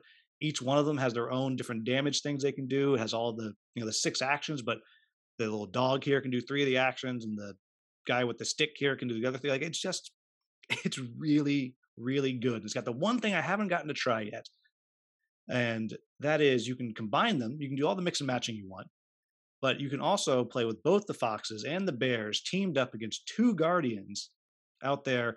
And of course, that means you got on one map. You remember the map? It's a tiny little Yeah. thing. So you have all these foxes and bears all over the place. And if you're playing with this guy here, with the two, so you got three guardians stomping all over the place. I, I really, really like it. I think. I thought when I read the rules that my review was going to be, well, pick one or the other. Skull Mhm. Hollow, Maul Peak, you're fine. Um, no, if you liked Skull Hollow, this is a must own. Just period, I think, and it's it's great. So that is my commercial, I guess, for. Maul Peak. You know, And, and, you know, for those who can't see those the the wooden meeple type things he held up, meeple is not really the the word for it. They're big and very detailed, very much like the Skull Hollow game. I'm looking forward to this because I do enjoy Skull Hollow, Hollow quite a bit. And if there was a criticism of that game, it's that you only had the Fox and Clan, and now if you got this Bear Clan you can play as, and this mixing and matching, there's so many more different ways you can approach a game. And it, I, I agree with you. It's unbelievable they can have four new uh, guardians that play very differently from the ones in the base box. That's yeah, and the like in the you know because the the easy thing they did with the the bears was mechanics are slightly different. And the they die, they go away, so they're you know they're a lot they're stronger. So that that's you know, I, I'm saying easy, put that in quotes, right? You know, but an easy thing. But the guardians are if you can play a Skull Hollow guardian, you can play a Maul Peak guardian. You know, if you already know how to play the foxes, you don't necessarily know how to play the bears. Um, really, really, really cool. So I'm I'm really high on it. You know, so so far. So that's that's that's my my first one. You you, you got some biggies on your table. So Yeah, and and unfortunately they're not laid out to play. They are laid out to uh, pack away and read the rules. Uh, and I just these are two Kickstarters I just received, and the first one is the second half of my original Solomon Kane um, pledge. I received Solomon Kane I don't know like a year ago. Played that solo, and man, it is just such a fabulous game. These are uh, you know six or seven additional episodes in the Solomon Kane, uh, you know, um, stories that you know, I- and they're all so good. They're all so very thematic. So I'm excited to get those open. But at the same time, I'm looking at this huge stack of boxes, and it's like, man, ah, I've Yeah, been so I busy believe- I at work. It's like I don't have enough time on the shelf behind you, right? That's the big boxes on the shelf. So Yep. those two big boxes are the base pledge that sort of delivered, right? The wave one of the pledge that delivered about a year ago, and now I've got, and that's got, I don't know, that's probably got, I think it's ten. I- is it ten? It's a lot, so. Yeah. and I got another six or seven more upstairs now. Each of them are great, and it, it's a very good game. It, it's kind of interesting because Solomon Kane, you you don't control Solomon Kane directly. He's the Puritan warrior, right? Um, uh, so you don't control him directly. You control. Uh, let's Uh, the the, the this four virtues. The virtues. Yeah, Thank Or, you. or- or the one. There's that option to play with just the one. Yeah. Exactly. So if it's multiple players that are playing, it's co-op. You play uh, the virtues that are sort of changing the landscape, uh, stopping the the. So so it's almost like the Solomon Kane is is doing things in the story, and bad guys are doing things in the story. You have NPCs that are there, but then above that there are the virtues and sort of the bad spirits, and the virtues are getting in the way of the bad spirits and trying to stop them from influencing the fight. So it's almost like a really cool aspect I wasn't sure if I was going to like or not is you're not controlling the actual board so much as you're controlling what's happening above the board. And that's just a very cool thing. Uh, very few, if any, games have done before. Uh, this was a really refreshing game. So overproduced, it's ridiculous. But you get value for it, right? There are so Uh, many minis. Like, Yeah, it is. yeah. and and minis that are even more unnecessary than normal. Like there's like minis for a body. yes, that's right. It's so great though. It's just you know, it's I've been watching this uh, this YouTube series of guy that he looks at he looks at these mega cars, these supercars, and I was surprised. I didn't even know there are cars out there that cost over to ten million dollars, and everything on this car is made to precision. You know, single like there may only be 25 of these cars in the world. You know, and they're these mega cars with so much attention to detail. Your wife saw Solomon you on is YouTube and she said. "Buy." Yeah, your wife saw you on that YouTube. Said, "Buy more board games, please." That's right. I, I, should have it playing in the background so I can see, yeah, I'm not so bad. So this is the the mega game or super game amongst games in that regard. Very well done, and not it's not. Um, I think there's a rash of games out there now that are they pile. You know, they they've got a okay game and they pile this big mound of minis on it, and it's like, oh, that's what suggests there's value there. If this game did not have the minis, it would still be a great, great game.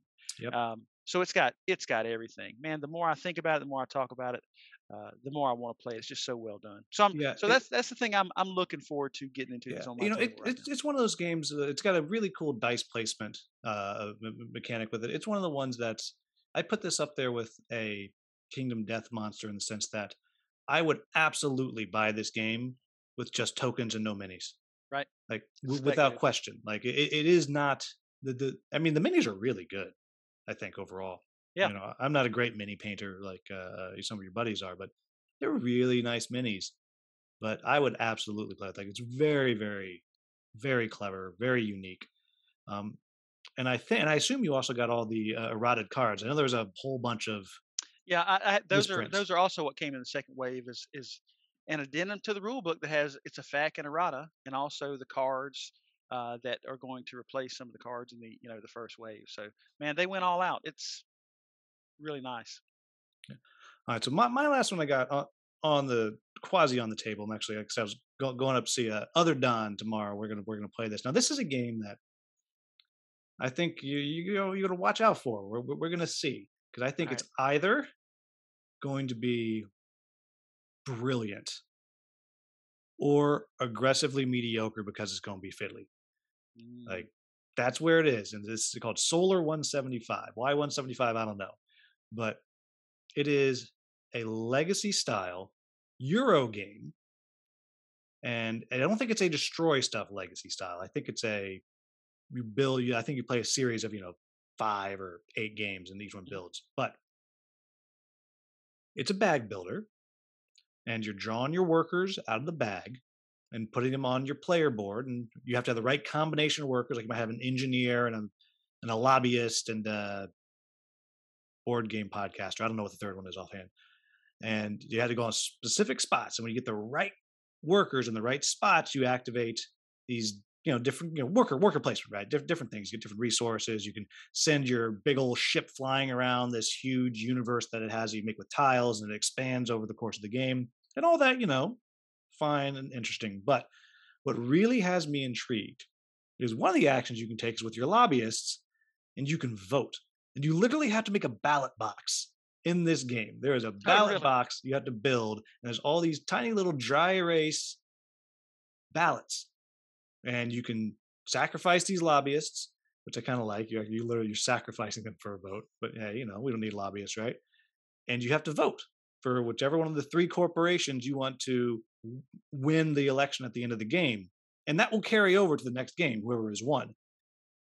And that changes the end game scoring based on who wins as you're playing the whole game with these secret ballots and you're playing. And so if the you know Don Corps wins, then the military presence is going to score double. Right. So there's three ways you're scoring, and you're going to double one of those at the end of the game based on who wins this. And I don't know how that's going to go. It might be ridiculously fiddly or amazing. I have no idea. So I'm real excited about it. It's a lot. I sent to everybody who's playing tomorrow. I sent their how to play video. I said, "You watch this. I'm throwing you out if you have not watched this video because I do not have 45 minutes to explain this thing. But you it what, might it looks be- pretty good. It, it might be amazing. Like I, I just I don't know, or it might just be so much. Like and everybody that I shared this video with, as we watched it, we're talking about it. All of us have said the same thing. So Yeah, it's going to be a fine line that they walk here because looking at it, everything you said just intrigues me so much. I look at the picture of, I guess this is the full board. It looks uh, like the board is built out in what I'm looking at. Um, a lot of squares. Yeah, there's these square and tiles, and you build there's like builds like sectors, and as you go through more and more games, it gets bigger and bigger, That's and then each one of those has two sides, and at some point you flip it to the other side as the, you know this legacy thing that goes on. I guess, I guess you put stickers on those so, so you know which side it is, but yeah, so so that's always going to change. I guess it always comes out in a different order, and it just there are so many things going on. Like this, this is going to be one of the heaviest games I've played in a, in a long time, I think. But if they stick the landing on it, I was going to say it's very, I would say, innovative and aggressive. But yeah, if you, as you put it, if they stick the landing, it could be something special. It looks really good. yeah, the um, I, I think what really got me first, I was like, "Are you kidding me? I got to build a ballot box." Yeah. But like to me, that is so much fun of all the different games you can play with that of okay i'm going to try to actually make sure that you know this this corporation wins the election because i need those points Right. but you could the mind games you can play because i might know that you want you know the military bonus or whatever at the end so i might just toss in a couple votes that are literally for the military so you panic and you start throwing your stuff in i just Right. I, it's super clever. So I'm I'm nervous but really excited about it. We'll, we'll see what happens. Nervous in a good way. Let me know when the Kickstarter starts. I'll, I'll definitely check this one out. Yeah, so it, it, it's it, it's coming. I can't remember exactly what. I think I have a little bit of time. Um, and you got this. You have one oh, you Yep. got one that I'm going to be. It just arrived at my buddy Matt's house. I think on Monday. It Yeah. just showed up. This one you're about to talk about. Yeah, this is Nemesis Lockdown. And this is a follow on to Nemesis. And I don't know when Nemesis came out. It's it's been a few years ago. One of my Mhm. favorite games. I mean, Nemesis really is, and everybody says this kind of openly now, right? It's like Aliens, the board game. Uh, you know, uh, we've we, th- and I say this knowing there are actually Aliens board games out there, but uh, the one that sort of captures that experience in the aliens universe the best is one that doesn't have that IP, and that's this, right? Nemesis Lockdown. In Nemesis, in the original Nemesis, you're on a space station, and that space station is going to jump somewhere, and everyone plays a character that's sort of being woken up from cryo sleep, only to find that this ship is infested with aliens, and there's potentially some alien, an alien queen out there, and there are eggs all over the place. Again, just like the Aliens movie. And each of the characters has a hidden role that they're playing, or hidden motivation, I should say. So it could be one of those things where my motivation might be to escape with my best friend. And my best friend may be assigned to me to be player number two. So player number two, I got to get them out of there. So I really want to help them. Or my hidden motivation may be I hate player number two and I want to kill player number two. So when I tell player number two, hey, I think we should go down this pathway together and go explore, uh, this person doesn't know if I'm doing that to get them alone so I can kill them or because I want to protect them, right? So And, and the fun thing is, at the same time, you might be trying to save player two. They might be trying to kill you. but it leads to great thematic moments where you know it could be one of these things where it's like okay here's a plan. I'm going to go through this door and then you can come on your turn and it'll be just in time to escape this alien that we know is hunting you back here. And then on your turn you say okay i'm going to go through this door and now i'm going to lock the door behind me. So suddenly it's like oh no this is not mm. cool. But but there's no animosity in the game i found right because such a cool story is playing out.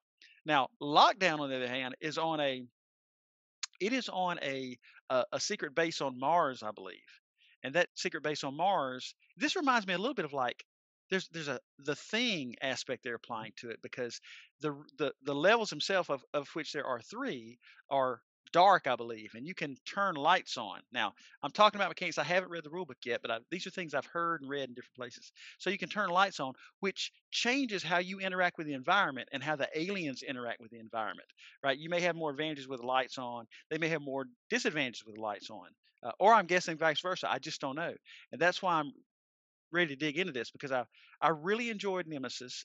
My understanding is that this version of the game, this Nemesis Lockdown, is uh it's it's a 95% match rule wise, mechanism wise with that that base Nemesis game, but it's a different setting, some different characters, uh, different events that can happen, and so I'm really excited to try this because I love the base game so much that more of the same in a different setting with different characters is exactly what I, you know, if, if I could have made a wish list, that's what I'd want, and that's what uh, I'm guessing Awakened Realms has given me. Uh, I hope to find out within the next few days. The uh, uh, there's a couple of friends of mine that they they swear by that as a solo game. The, the original Nemesis as well. It just really, I, I don't think I've ever played it solo. That's yeah, they just just swear by. See, now I'm not huge into uh, aliens, so I was like, eh, whatever. I'm much more interested by by, by Lockdown. So we, we shall see. And luckily, I didn't have to buy it because my buddy did. So Yeah, that's the real win.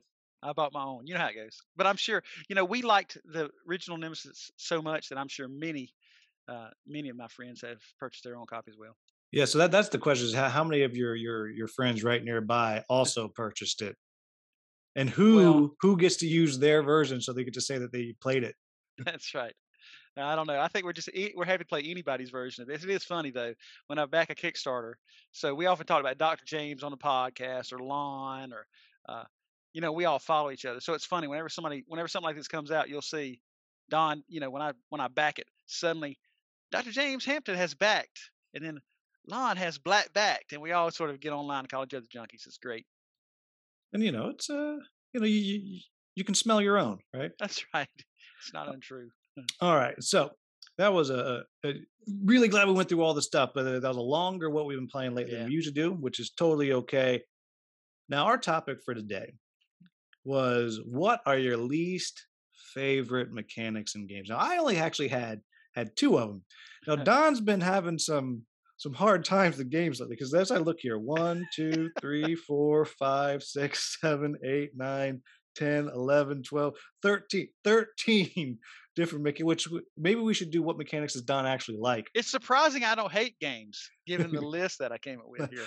So uh, uh, I'll just to jump in with um, my two real quick and to see what you think. So the first one is actually I'm gonna relates to Nemesis, and that is betrayal in games. If it's not a game that's specifically about betrayal, and what I mean by that, I love me some Battlestar Galactica. We just played the other day. I will play that game, and I will know that somebody is a monster around this table. Maybe it's me. No problem with it. But when I'm playing a game like a uh, like a 4X game or something, and you and I are working together, and then you come blow me up, I get so butthurt. Like Really? we had a thing, we had an accord, and you broke it. Is why I won't play diplomacy. It's why I won't. Oh, play. diplomacy, man. I get you there. I get you. Oh. You got to play diplomacy with people that you will love no matter what they do. or you already don't you will like. never see again Yeah. because I- there's no middle ground in that game. you know it, it- but it's that kind of thing i just i can't get over the butt hurt i get so mad and i get so paranoid the whole game and i just i, I can't i can't handle it i can't oh man, I haven't played too many games like that. Maybe I don't like them either. I'm just not sure. Uh, yeah, I, I, the thing that gets me is there there are some betrayal games in general, these hidden role games that feel personal for some reason. Uh, diplomacy, uh, I won't say that's a you know it's, it's not a betrayal type game, but there's definitely because you're always betraying in a sense, right? My my father-in-law used to say, diplomacy is the art of saying nice doggy until you get a big rock. And it's th- this is not unlike that, right? It's uh, uh, Yeah. you want to take advantage. yeah of that that's the exact uh, uh thing that i'm talking about like it's that it's not the it's not betrayal house on the hill betrayal it's Right. it's that like but but but you love the italians It's the betrayal at the moment of greatest vulnerability. That's the thing. That's what makes it personal, right? It's like, oh no, I I showed my belly and you cut it. It's like, oh, i just feel so much more personal than than when uh you know when I when I show in Nemesis that my job, you know, I just didn't like you, and and you know maybe you had an affair with my wife and I want to kill you or whatever. You know. The, yeah well thing well is, the it's like, game made you do it yes, yes. the game made you I didn't choose to wait on you to be vulnerable at that moment. The game kind of forced me into that situation. this is really your fault that i did this to you That's right. That's but it's when you can't make that argument. You can't make that argument. Yeah. you know. No, you did that because You're a monster. that was when you were most vulnerable. Yep. And uh, yeah, there's something about that. There are a few other games. I remember for some reason Shadows over Camelot struck me like that, which is just I, I had won that as the traitor occasionally way back in the day, and it always always just felt so bad. It just it just felt so bad. But then you play games like um, Avalon, right? Um, and or, or or one one night ultimate werewolf or something like that and there's no it doesn't feel personal right Mhm. so and i don't know what the what the distinction is there uh, secret hitler is another one where it just doesn't feel personal it feels like you're gaming the game a little bit Yeah. um, and i don't know what the delineator is between those two but i do know that if if a game's on the wrong side of it man it can feel Yeah. so and, horrible and and I don't know exactly what it is. I was talking with uh, my buddy Matt about it, who loves the 4X games. Like he, uh, we were just playing Ankh recently, Mhm. which side note for my money is the best of that series. I Mm. think. oh wow But like um Rising Sun, I really don't like. Really don't Yeah. because of that. And Yeah. even though there is, like, he's like, no, but there's a betrayal mechanic. It's a tile betrayal. I'm like, it, does, it doesn't. I, it's something about even to the point where like you're making the alliance. It's like we've been allying the whole game, and suddenly the last turn you're gonna hang me out to dry. Really, you're gonna do that to me? I just, it just, I'm getting worked up. Just yeah no i get about it and, and Rising Sun is my least favorite of that series as well. Uh, not specifically for that reason, for a different reason. it Turns out. I mean, I played a game one time just set me off because it was like before I even got the chance to take one turn, all of my options that would have done anything for me were gone. It was clear to everyone at the table that there was no way for me to dig myself out of this hole, and I hadn't even taken a turn. I had not affected the board. Uh, yeah, and I'm with you on that one. It's like that that those betrayal tiles that you can pull, right? It's like, ah, man, it's just it makes it so painful. And the board state could be once even such that your ally, it's clear that's their best move, Mhm. and somehow it's still personal. I don't know what it is about that game. So I definitely I understand that one. All right. well, what, what what's your f- uh, f- first of 37? Yeah, I'm gonna be I'm gonna be careful here. Um, here's one I will say. So I'll start with this one. So mechanisms that rely on you to know the deck before you are good at the game. I kind of want to compete a little bit, even the first time I play the game. Right? I want my uh, uh, my intelligence or lack thereof to play its way out into the game, as opposed to memory. I mean, it's almost under the memory subcategory in a sense. So the game that comes to mind here, and it's a favorite by a lot of people, so I'm probably Wait, going I'm gonna guess. uh, I'm gonna guess. Twilight Struggle. Twilight Struggle is the one, my man. You have to know how that game progresses, uh, you know, throughout the decks to play it competently, right? And uh, given the number of games and the variety that I like to play, I'm just not going to play it that often. Um, and if you're going to play that at all competitively, you kind of you can't play competitively if somebody else has played it ten times. They understand the ebb and flow in which portions of the board are important at any given time, and and I don't, right? Uh, and it seems like I'm so I feel like I'm as much as that game is loved, I'm missing out on a little bit of the game because it's it's assumed I've played five games before I play it to be good at it. Does that make sense? Yeah, yeah. That, that's actually one of the reasons why um I've never pursued it because like I don't, I don't want to do that.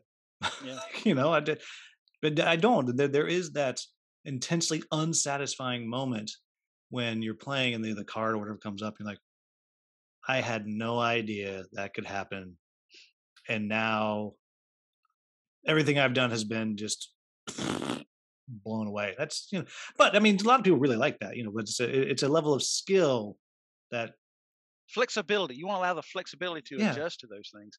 But in some of the and I don't mind that, but in some of these games, I don't think flexibility is enough. I think in terms of and it's not just deck, it's you speaking about it made me think it's it's unforeseen things you could have prepared for if you only knew that they were coming at some point in that game. And they come in every game. You just don't know they're coming. right.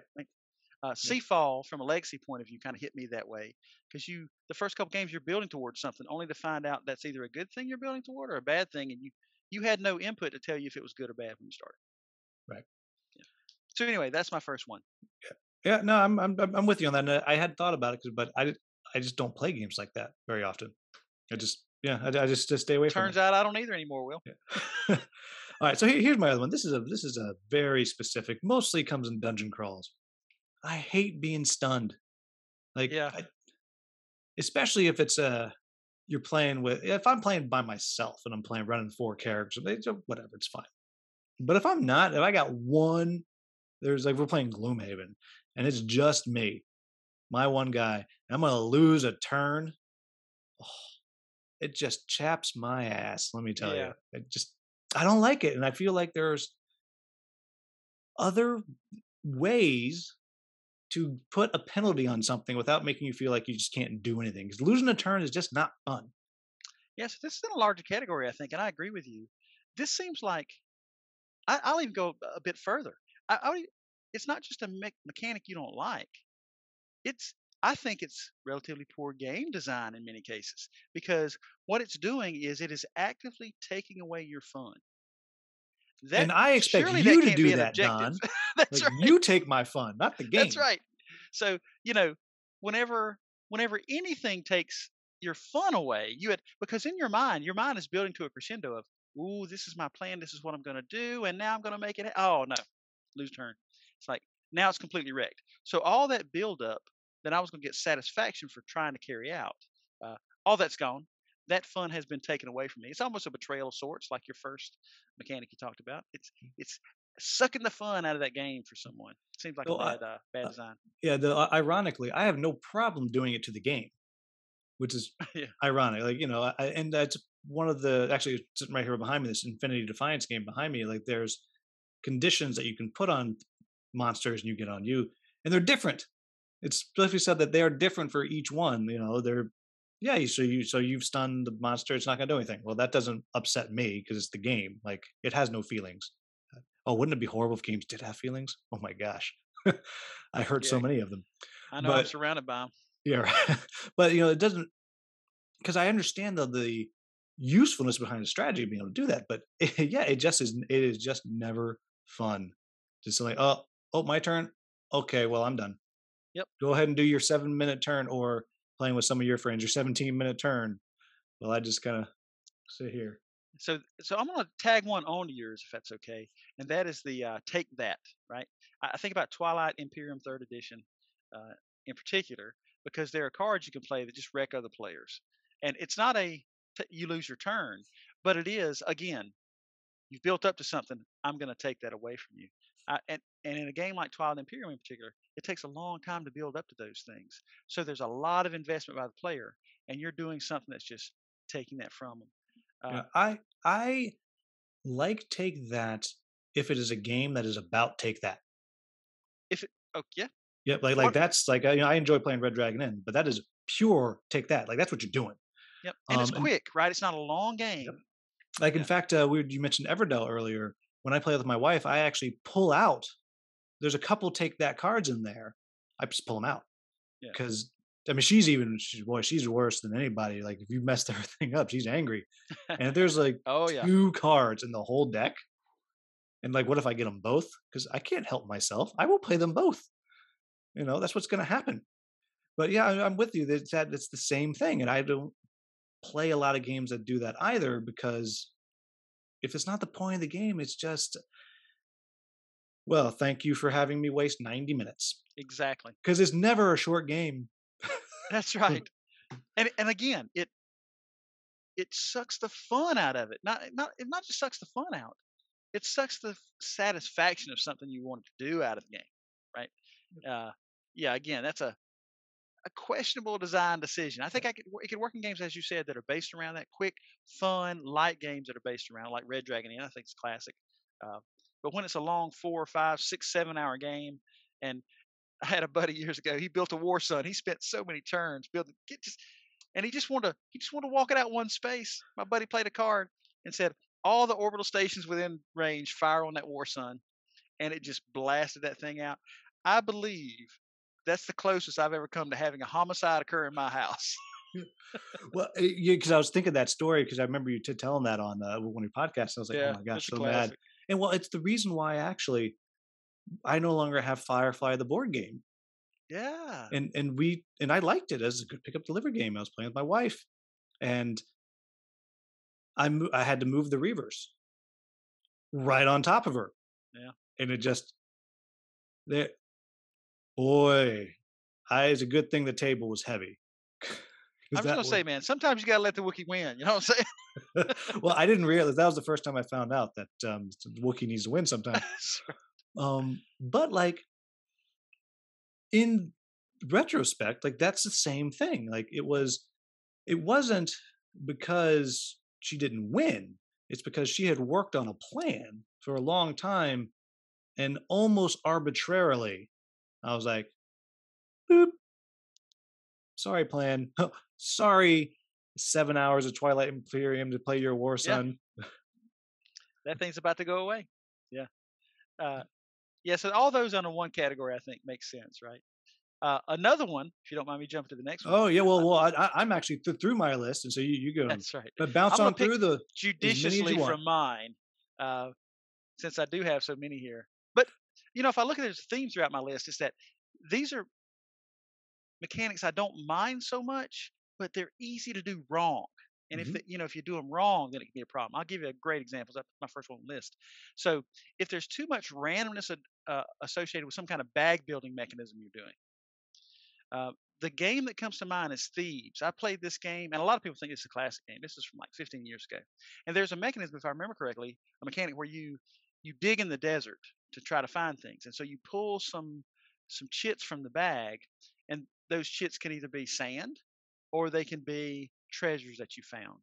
And when we played that game, um, I had a buddy, my buddy Steve, and he he pulled from the bag and he was pulling like three chits, I think, and he got three nice treasures. And I was pulling five chits and I got like four sand and something bad. It's like, you got to be kidding me. It was just so swingy and it just ruined that aspect of the game. And that aspect, that mechanic was such a central portion of that game, such a significant part.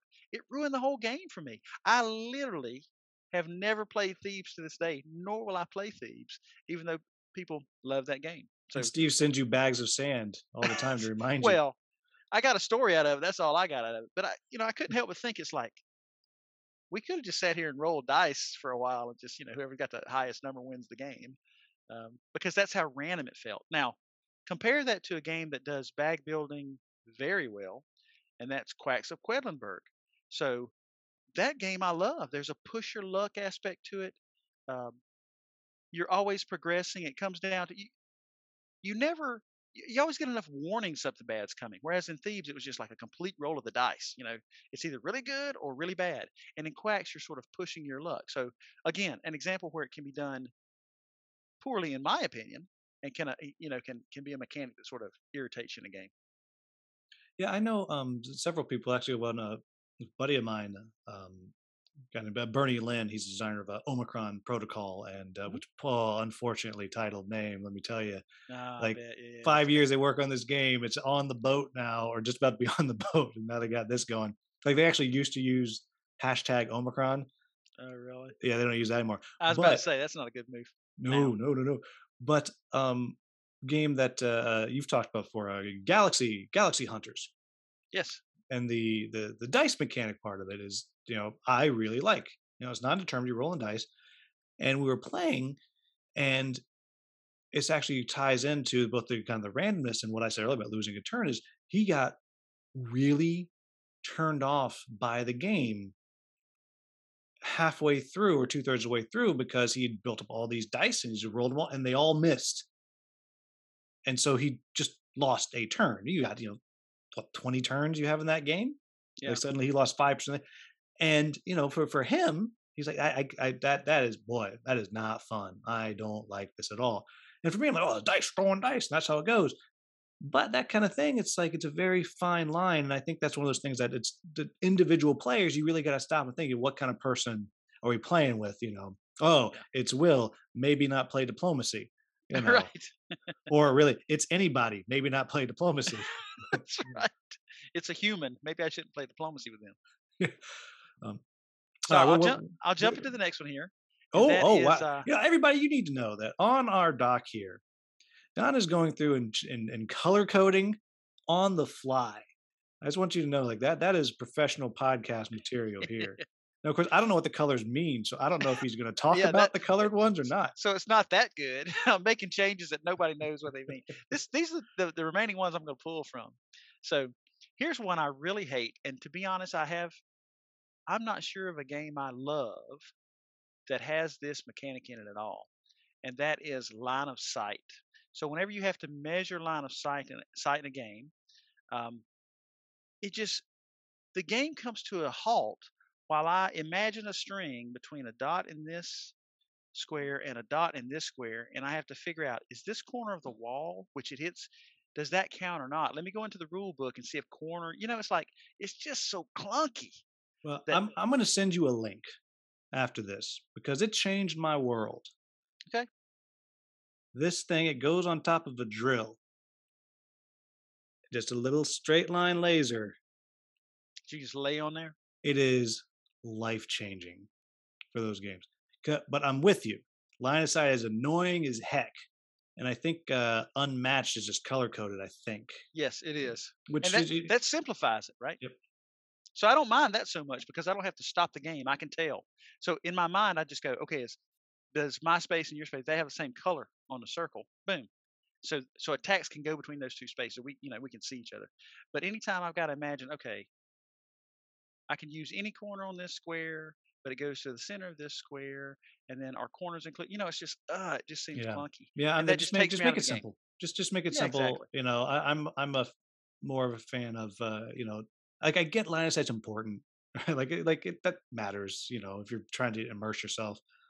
But I'm more of a just, any corner, any any corner to corner. Okay, great. Or center to center. Like that's it. Just ma- make it simple. And I, I will say, I I my stupid little seven dollar laser has been just life changing on that. Well, my me a link. imagination Maybe, I'll, maybe not- I'll change my mind on. Maybe well because it's it's amazing how good my imagination is as I imagine my line versus their line. It's it's funny. It's like you know, Yeah. like I, I try not to cheat, but you make me imagine. My imagination pretty good. So I'll tell you another one, sort of another one of mechanics that, that can be a, a pet peeve for me is the movement templates. So this is another favorite I'm referring to. That's X-wing. When you have to lay those templates down and move things around, you got to have a big table to do this on.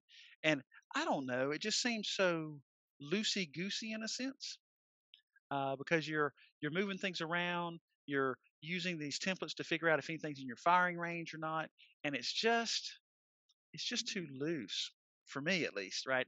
Um, it's very thematic, don't get me wrong, but it's just something I don't enjoy. And usually for games that employ it, like X Wing, it is so central to the gameplay that that's what the game is about.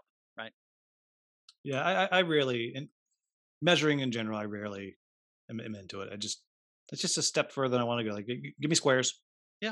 give me squares. Give me hexes. Whatever. Give me a board, yeah. Yeah. But there are some games that have done some interesting things. Like you think about, uh, is it Star Star Star Trek Expeditions or Fleet Captains? It's I'm sorry, I'm gonna get this name wrong, but it's whatever. It's very much like your uh, Shiver Me Timbers you talked about, where you sort of build that board out of the, out of the nodes, Mhm. and that you know connects things. I don't mind that at all because it's simplifying those, you know, where I can move and what I can do. But whenever I've got to take the template out, yeah, I don't dig that. Yeah. All right. What's the next one? What's the next? Okay, so I only got two more here. So the next one is one that can be done very good or very bad, and that is blind bidding. Now you talked about Ankh Gods of Egypt being your your favorite game in that series. It has an aspect of that too. Whenever you play the the the plague cards, right? Mm-hmm. Because you are bidding followers, if I recall, and you reveal, and whoever's got the most um, wins Gets that battle. wins. Yeah, yeah, It, yep. Now, do both sides lose all of the followers they bid? yeah, yeah. Everybody loses it, and it's funny you say that. That is my least favorite Ah, part. of- okay. Now, when I say it's my favorite of the the, the three games, um, I don't love it. I'm glad Matt has it. I wouldn't buy it, Mhm. but yeah, I, I don't. That one mechanic and Rising Sun has something like that too. Mhm. Uh, yeah, I don't. Yeah, I'm with you. I, I don't. I don't like that because it's so central to what's going to happen. Now, there's there's a game that uh, I'm gonna I'm gonna get you to play in a few months as before it hits Kickstarter called called Lunar Rush coming, which has a, a bidding mechanic which doesn't bother me, Mm. and it's a you- you're doing a bid at the very beginning, like you're you're bidding your points, and you're going to bid your points to get first choice on something. Mm. Beginning of the turn is done. Boom, move on. But something about it for me, in the middle of the game, we're going to stop and do this bidding thing, and I'm just going to lose. I, That's It- the, you, you hit it on the head, Will. yeah, I'm losing resources either and I'm going to get nothing or for nothing. Nothing. Yes, and it, you know if I'm going to bid, at least let me still get something. And so, like this game, Lunar Rush, like you're still going to get a spot. It just might not be as high a spot. You're going to get something. and I, I think that's probably it. I, I so I just I might as well just set this board on fire because I've just given it away for nothing. Yeah, that's a so I think you hit it on the head, right? Whenever you're bidding that way for turn order something, you're getting something for it. Whenever you're bidding in uh, you know, the plague cards for and to be honest, I don't mind them that much. It's just an example. It's not a, so central to the game that I, you know, like I said, I, I like Ankh overall. It's just this particular aspect because I'm giving away resources and getting nothing in return. Mhm. And it's a little bit, it's quite a bit of a guessing game. That's the point, right? It builds suspense. But uh, yeah, some people dig it, not me so much. All right, And what, the last thing, the, what's the your last last one? mechanic here, yeah, this is the biggest one. I I can't remember ever really enjoying a game that had this mechanic, and every game that has this mechanic, it seems to be central to that game, and that's real time actions. So games like Escape, um, or Project Elite, where you are rolling dice and, and very furiously trying to do things and, and move things and whatever. The problem I have with that, it's so easy to, if it's a competitive game, for someone to cheat, you have no idea. And maybe they don't have an idea, right? Most people we play with, they're all of noble intent, but they could mess up and nobody knows, right? Uh, if it's a cooperative game, I also don't want to, you know, I look down, it's like, okay, we just won. I have no idea if we did it all correctly, right? Um, so it seems like you lose a little bit of the the tightness of the game by laying this real time aspect on top of it. Yeah, that's one where, like with the take that and betrayal aspects, I like it if that's what the game's about. Like, uh, like right here next to me, I got this this game here about building meat skewers. It's a real time dexterity game, but that's the whole game. Like, we're going to race. Who builds a skewer? Oh, stop the clock. Done. Your skewer's garbage. That's not right. Keep going. But yeah, I, I don't I don't own Project Elite. I don't you know any of those things. I just don't. uh If I want to play a real time game, I'll play that, or I'll get uh, uh play Stay Cool or something like that. Which is Yeah. that's all it's all it's about. Yeah, so I'm I'm I'm with you on that one. Yeah. Anyway, that's my list. I'm I've left off a bunch of things here, but again, each of these are Everybody, he's left off eighty percent of his list. these are either tied to things that you said, or you know, they're they're they just can be done wrong in games, which is almost every mechanic, right? Yeah, though I will say, it looks like you got take that on there like three times. So you really don't like take that. I really don't like take that. No, no, maybe twice. Okay, so uh, everybody, I think this, I think this is actually the last time we're going to see this next particular uh, sovereignty commercial. Again, thank you to Sovereignty for sponsoring not only the podcast, but now the whole channel. And if you want to check out the digital gaming platform, down in the comments, there is a free 60 day platinum membership, though. You can also sign up for free, but the platinum, everyone wants platinum, right? Don wants some platinum. Oh, I'm yeah. telling him free platinum. He's thinking about signing up. He doesn't even know what it is. He's thinking of signing up. Exactly. Um, so check that out and enjoy the maybe last time for this commercial. Boom. And now, a word from our sponsor. Play some games? I just can't play games with you today. Not tonight. They just dropped Far Cry 6 and I I need to get into that. Yeah, nah, mate. Sorry, I gotta put those prawns in the barbie. Uh, no. No, no. I, I don't think we can. There's like a there's a football game on, right? yeah, we gotta play football. Yeah. Yes. Yeah. But I've got that really important unboxing of Spider Man Uno. Look, it says it's fast and fun for everyone. I wish I could, but I have rehearsal. I would, just one small problem. You're 5,000 miles away. Yeah, sorry, man. I can't. I'm heading over to the Milk Shack today. They are having a sale to die for. Uh, tonight's the night for my noggin waxing. Sorry, I can't. I have to water my artificial plants. I guess no one wants to play games with me. Hey, you want to play some board games? Well, how do I do that? There's a whole community of people waiting to play with you Really? I can come right now? right now, but particularly on Tuesday nights. Okay, let's go. Sovereignty. Play board games in a 3D environment on any device. Play smarter. You can find more information about sovereignty in the description of this podcast or video. All right, everybody, welcome back. And now we're going to move into our review game. I know it feels like we've already reviewed like 30 games, but we're actually going to dig a little bit deep into Root from Leder Games. Now, this this is one that's been out for a while, and the fun thing about this, or funny or sad, I don't know how you want to put it, is hmm. Don is actually the fifth person who was said we can talk about Root, but he is the first one to not cancel. So Oh, look are. at that. Yeah, it's been going a a long time. Really? So you know, that- that- you're not even batting cleanup here, Don. I don't even know what they call that. Whatever fifth place is. Yeah. But so root for anybody who doesn't know, root is a area control troops on a map style game. I don't quite know what coin games means, a counterinsurgency, but everyone always says that it's one of those. I don't quite know how that works. But you are a woodland faction, and now with the coming expansion, what I think is coming in March or May, something like that. I think there's 10 different factions that you can play of these woodland animals. All of them play completely differently outside of the core game of you kill somebody's token and you get a point, and first person to 30 points is going to win, usually. And it is in- intensely popular. Everyone loves this game. It's very, it's a very challenging game to learn because, like I said, each of these factions are completely different. You might have one, the birds, which are a programmer game, and you have to do these different things each turn, or your whole engine's just going to break down on you. Or maybe you are the vagabond, which just has one unit and is running all over the place, helping everybody until they want to, well, turn on them and start killing them, or until someone turns on the vagabond. Or maybe you are going to be the otters who are literally going to be running a market and trying to convince people to buy their crap throughout the game because it'll help them while helping you more, and so on and so on and so on. And I'll let you kind of start on this, Don. Well, what, what do you like about Root?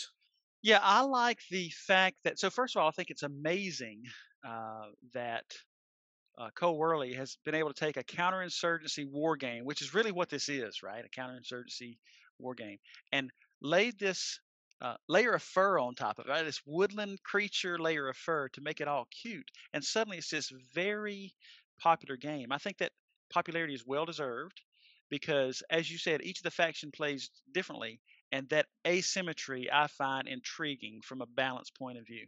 Right, that each of them has a chance to win, even though they all play completely differently within the you know the structured uh, sequence of a turn. The thing that's interesting about the, the asymmetry is anybody you talk to that's played a lot of this game is going to have a different faction that one is their favorite, and two, that is the overpowered one, which That's I right. find fascinating. And I think that is a, and you know, they go through, they make lots of balance changes. There's constantly they selling and giving you stickers and, you know, reprint this and whatever. But everybody I know has a different one that they think is overpowered, which I think to me is a sign of a pretty darn well balanced game and shows that the asymmetry is done right because I feel like what it's doing is it's speaking to different personality types of what type of game you, you want to be. Like if you just want to be straight up aggressive and go get them real quick, you can play play the cats. Right. If you want to play the long game, you're going to play the, the well the lizards or the otters or something. You, you- take your time, and I, I think that that is a fantastic uh, bit about the game. With a relatively the core game is relatively simple. Mhm. I mean, you have to have more troops to leave a space to move to another connecting space. You're going to fight, roll two dice, done. You know, b- build some stuff, wh- wh- wh- whatever it is you're going to do. And of course, it is super cute. And I, I have a, Yeah. in my age, I have suddenly developed a huge love for anthropomorphic animals. I don't know why, but man, you you put anthropomorphic animal in there, I'm in. I'm sold. So that was one of the things that actually turned me off to this game originally. Uh, but then after I played it, the the gameplay sold me on it, and even more, it's like I started to like it because I like the gameplay so much. Right, the affection I had for the gameplay bled over into the anthropomorphic uh, animal aspect of it. And now you found yourself going to furry conventions. That's interesting. not quite, not quite. Yeah. um, yeah, I, I love the fact you pointed, you hit it on the head. I think, which each of these faction types sort of uh, appeal to different types of, of of personalities, right? You think about the Marquis de Cat in the base game, and they start ahead militarily, right? They own stuff. They are the military-industrial complex. Um, now, I don't find any affinity for that because I don't particularly enjoy. Not that I haven't played the Marquis de Cat, I have, and and I like it. But given my choice, I'd rather play something else because it's this idea of starting strong and simply trying to hang on to my territory while I'm being nipped at by all these other factions, that is not the most attractive thing to me. The vagabond to me is the most attractive thing because I think about the vagabond sort of like a a little raccoon Batman, right? He's ducking in and out of all these other factions, and he's helping here and hurting there, and he's sort of he's manipulating all of them to try to give himself an advantage. And I love the fact that you know once you've played it a few times, you see these these underlying strategies you can take. The the vagabond can get so much affinity with your faction that basically he will march your faction pieces out of a spot that's very important to you to deny you something. So it's almost like he's turned your troops into his troops. And that's just very intriguing to me, right? You talk about the Woodland Alliance. Yeah, well, the, the, the- before you go Ah, off on the they're so vagabond, so well, one of the things, well, that's the the cuteness of the game is playing into your your part because I've played multiple games at uh, conventions where we taught somebody and there was you know someone as is, is the vagabond, and they were going through and we would stop and say, you know, we try to you know, give some broad tips at the beginning, and one of the tips we always give is everybody, you have to punch the vagabond in the face or they will win. Like period. Like you don't have to do all the time, but everyone you gotta you gotta punch him in the face a little bit. People are like, oh, but he's so cute. I'm like, no, it's not. It's not cute. He's giving me all these nice things. you know, it, but it it's true, and it in the way people play in the table talk. I know you you you like table talk. Oh, I love it. That can play such a huge part in it, especially like with the vagabond of you know, just kind of convincing people. You know, I'm, there's only one of me. There's 57 cats on the table. Come right, on, you know? exactly. Go after the big guy. Yeah. And they're right. You said that you know you gotta you gotta hit the make sure you hit the vagabond. I could say the same thing about the Woodland Alliance because the Woodland Alliance, they're the guerrilla faction, right? They're the, they're sort of the revolutionaries amongst the the woodland populace that are building up power very quietly behind the scenes. It's hard to directly attack them because one of the things is when you roll the two dice for them, uh, you know they take the higher of the two dice. Yep. So uh, you know it's very very difficult to to beat them uh, because they're again it's guerrilla warfare. They are simply fighting on a different uh, terrain landscape, mission terrain than you are. Yeah. Um, and, And they that- well, build the- up the- very slowly. Yeah, well, in the in the core box, the Woodland Alliance is probably my favorite. Oh yeah, me too. Yeah, just you know the the you know they're just they're just so so chaotic, and you can just kind of pop up everywhere. On the flip side, in the in the core game, the birds are my least favorite. Let me tell you, my brain Really? does not Wow. work on the birds. They're my second favorite. This is going to be interesting. Yeah, Well, so I why, mean, you- so why do you- you not like them? Just or or why do they not draw you? I'm so bad at it. It's that long term thinking. I just can't. You know, just give me give me my chaos. Give me my chaos. You know that that that is so orderly and so like so. My my, my brother Steve, who uh, uh, is very much a he, well, he's like you. He, he's a math science kind of brain guy. You know, he can he can he can do all that math stuff.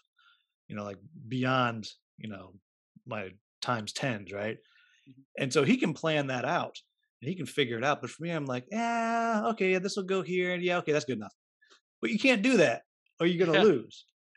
And the thing is, after playing the Eyrie, which is the faction name, right? Of the birds, we call them the birds, but the Eyrie. Uh, it's all about doing what you need to do and expanding, but not leaving yourself vulnerable to to someone subverting the program that you're laying out because you're gonna have Because to very that, fragile. Add to it. It is very fragile to the point where you look down. I've played them plenty of times where I look down like, oh no, if this player attacks me in this one spot and they're almost sure to win, my complete program is going to fall apart.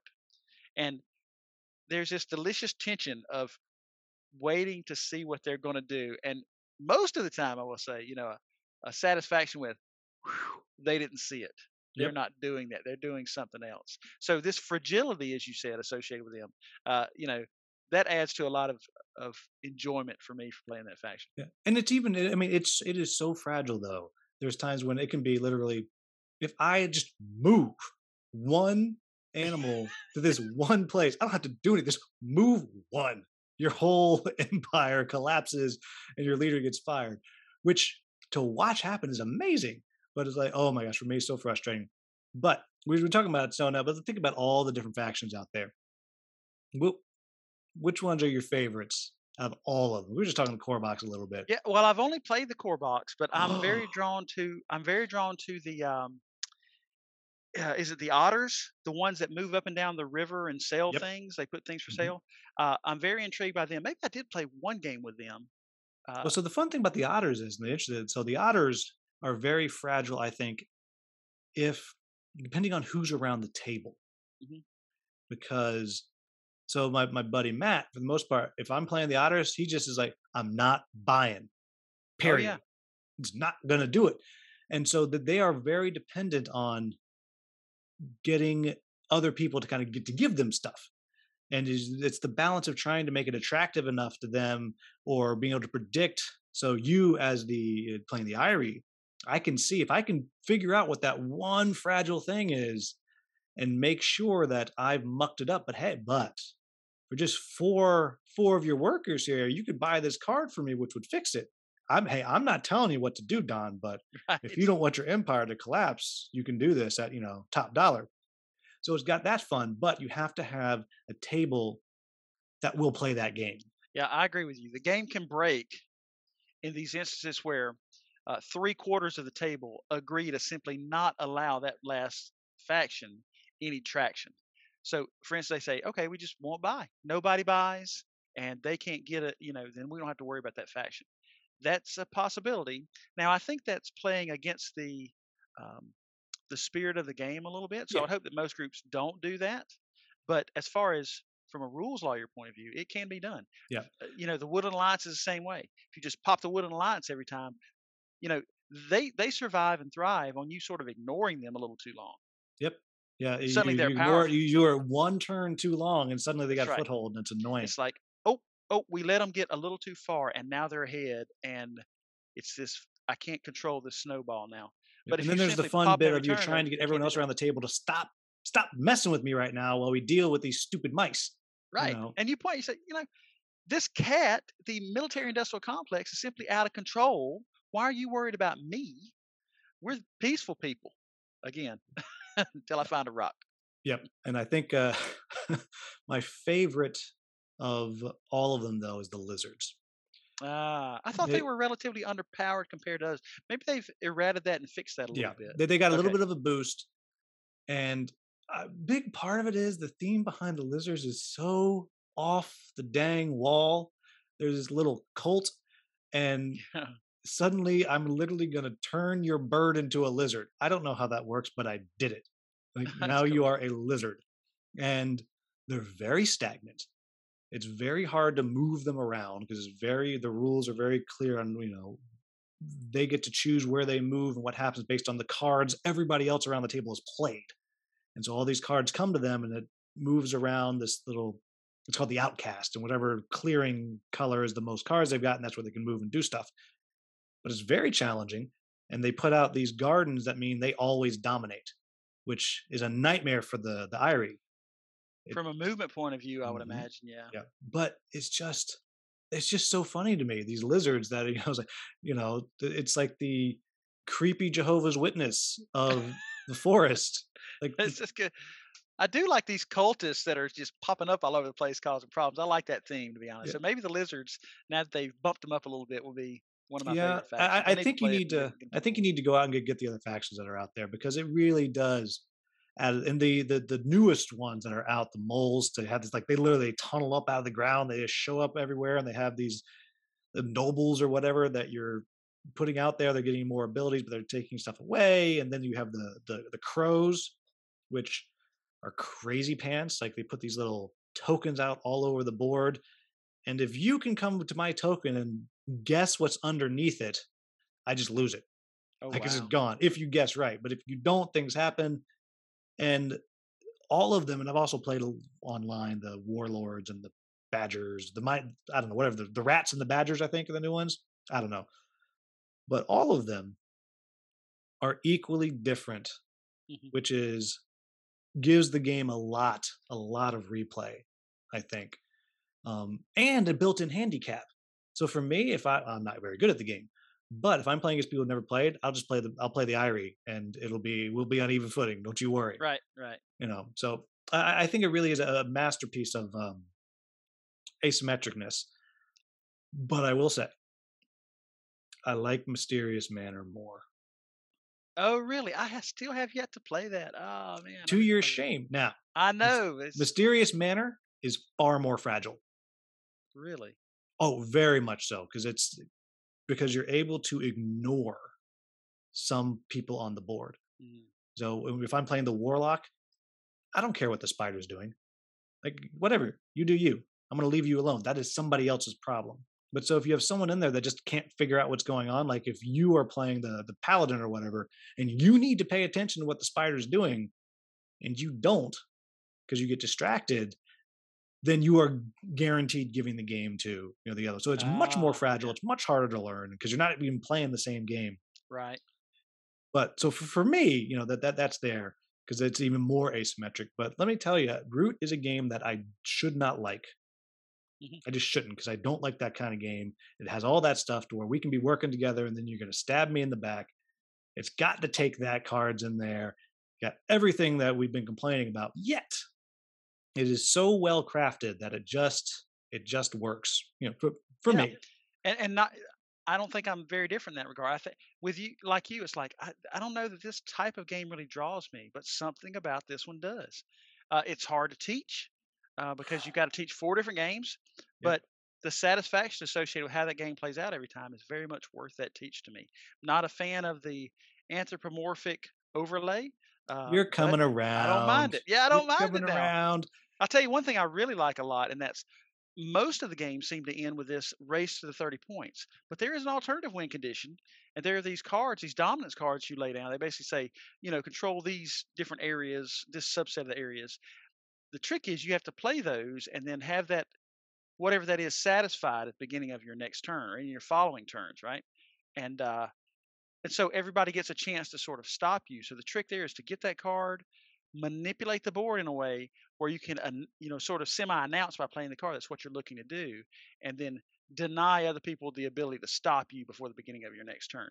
And I always like those alternative end conditions where there's always this curveball that can come in and change things up because it allows another opportunity for a clever play. Right.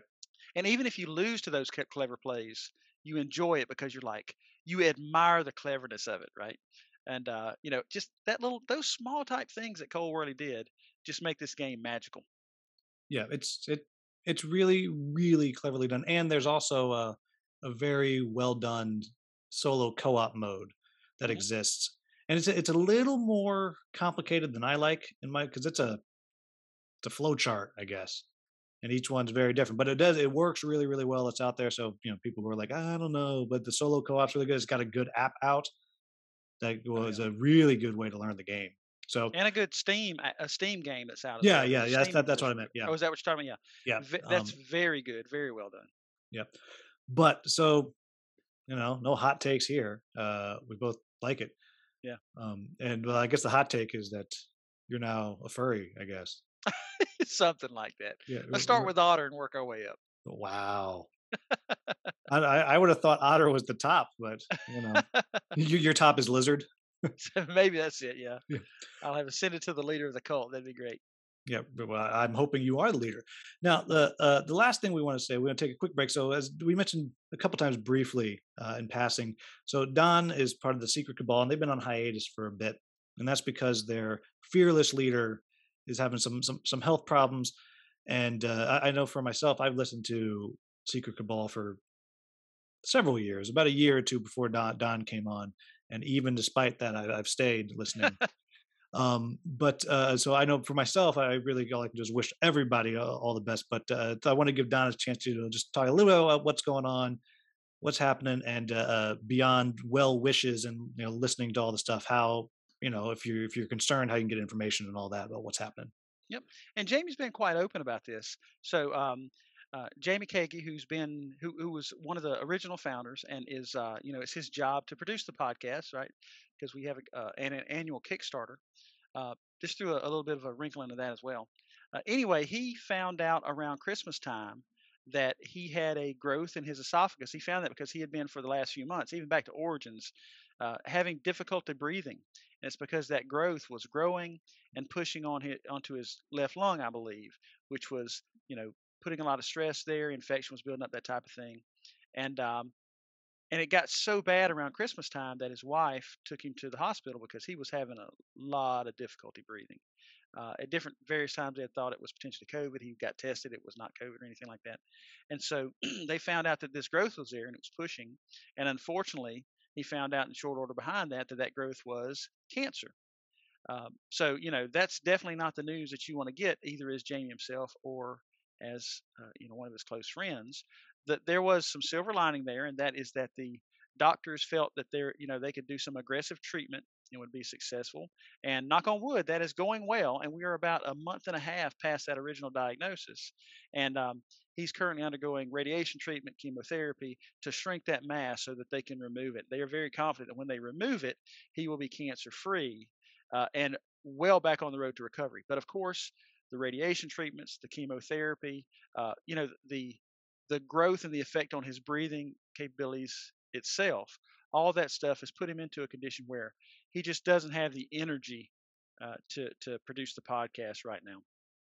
So we're on a bit of a hiatus, but we have every belief that hiatus will be a brief one, even if it doesn't feel so brief to the listeners or us. But we hope to be back, as Jamie would say and has said, uh, back and better than ever very soon. So we are really looking forward to the next time that we get together with Jamie at the helm and record another episode of the Secret Cabal Gaming Podcast. But we anticipate that is probably a couple months out because right now where he's at in treatment is they have, he, like I said, he's he's uh, I think he has about another week of of radiation treatments, and then they're going to talk about the aggressive plan to you know, excise this growth and cut that thing out. And then he's going to have to heal from that a bit. So we're talking some weeks or months out before he can get back to, uh, you know, back to full health. We are the rest of the founders. We're waiting uh, patiently and lovingly for that to happen. We're looking forward to uh, all of us getting back together and producing more podcasts. So if you want information on how Jamie's doing and what's kind of going on, you can go to the Board Game Geek forum. It's the Secret Cabal forum, which is forum number 1145 on Board Game Geek. There's a long thread of well wishes for Jamie as well as uh, updates that he's provided. Uh, further, you can follow us on Facebook. And um, again, you just search for the Secret Cabal Gaming Podcast. It should be the first thing that pops up. And he is posting, uh, he has posted, I should say, updates there and also some a short update which is there to, to listen to. And it basically goes to what I told you about earlier about that this whole uh you know this this thing Jamie's going through and kind of where he's at in the treatment at a given time.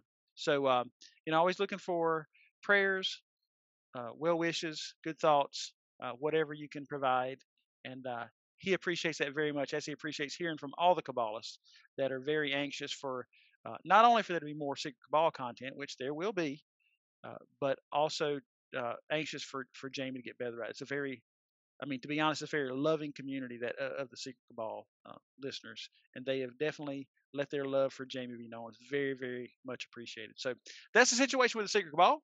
We expect to be back relatively soon, even though it may not feel very soon right now.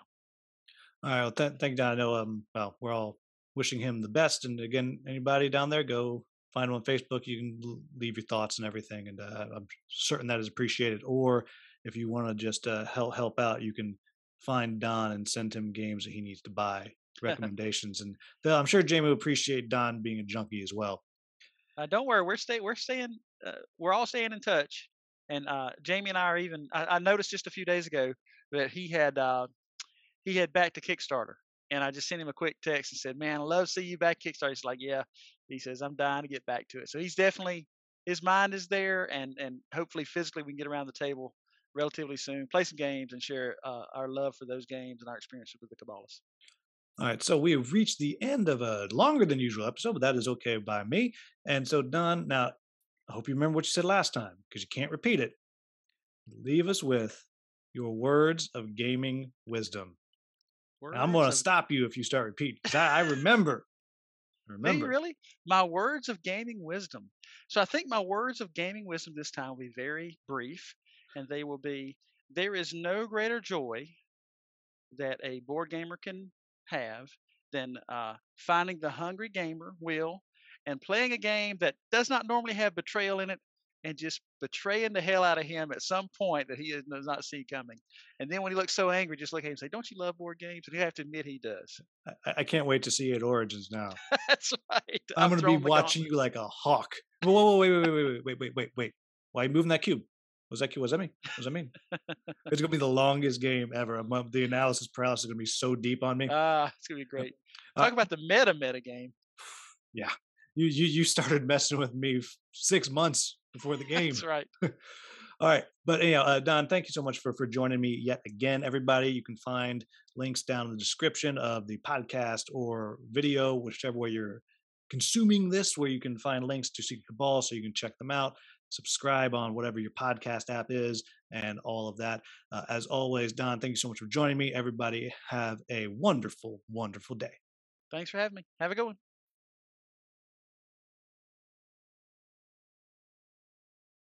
Kids, it's hard to keep them digging their nose and then touching their buddy. You know what I'm saying? Yeah. I'm from Lower Alabama. I mean, we're like ten miles from Florida, so yeah, I get it, man. Oh, we're gonna we're gonna talk about all of it. Okay, I, I-. I I just mean- figured you were going through withdrawal.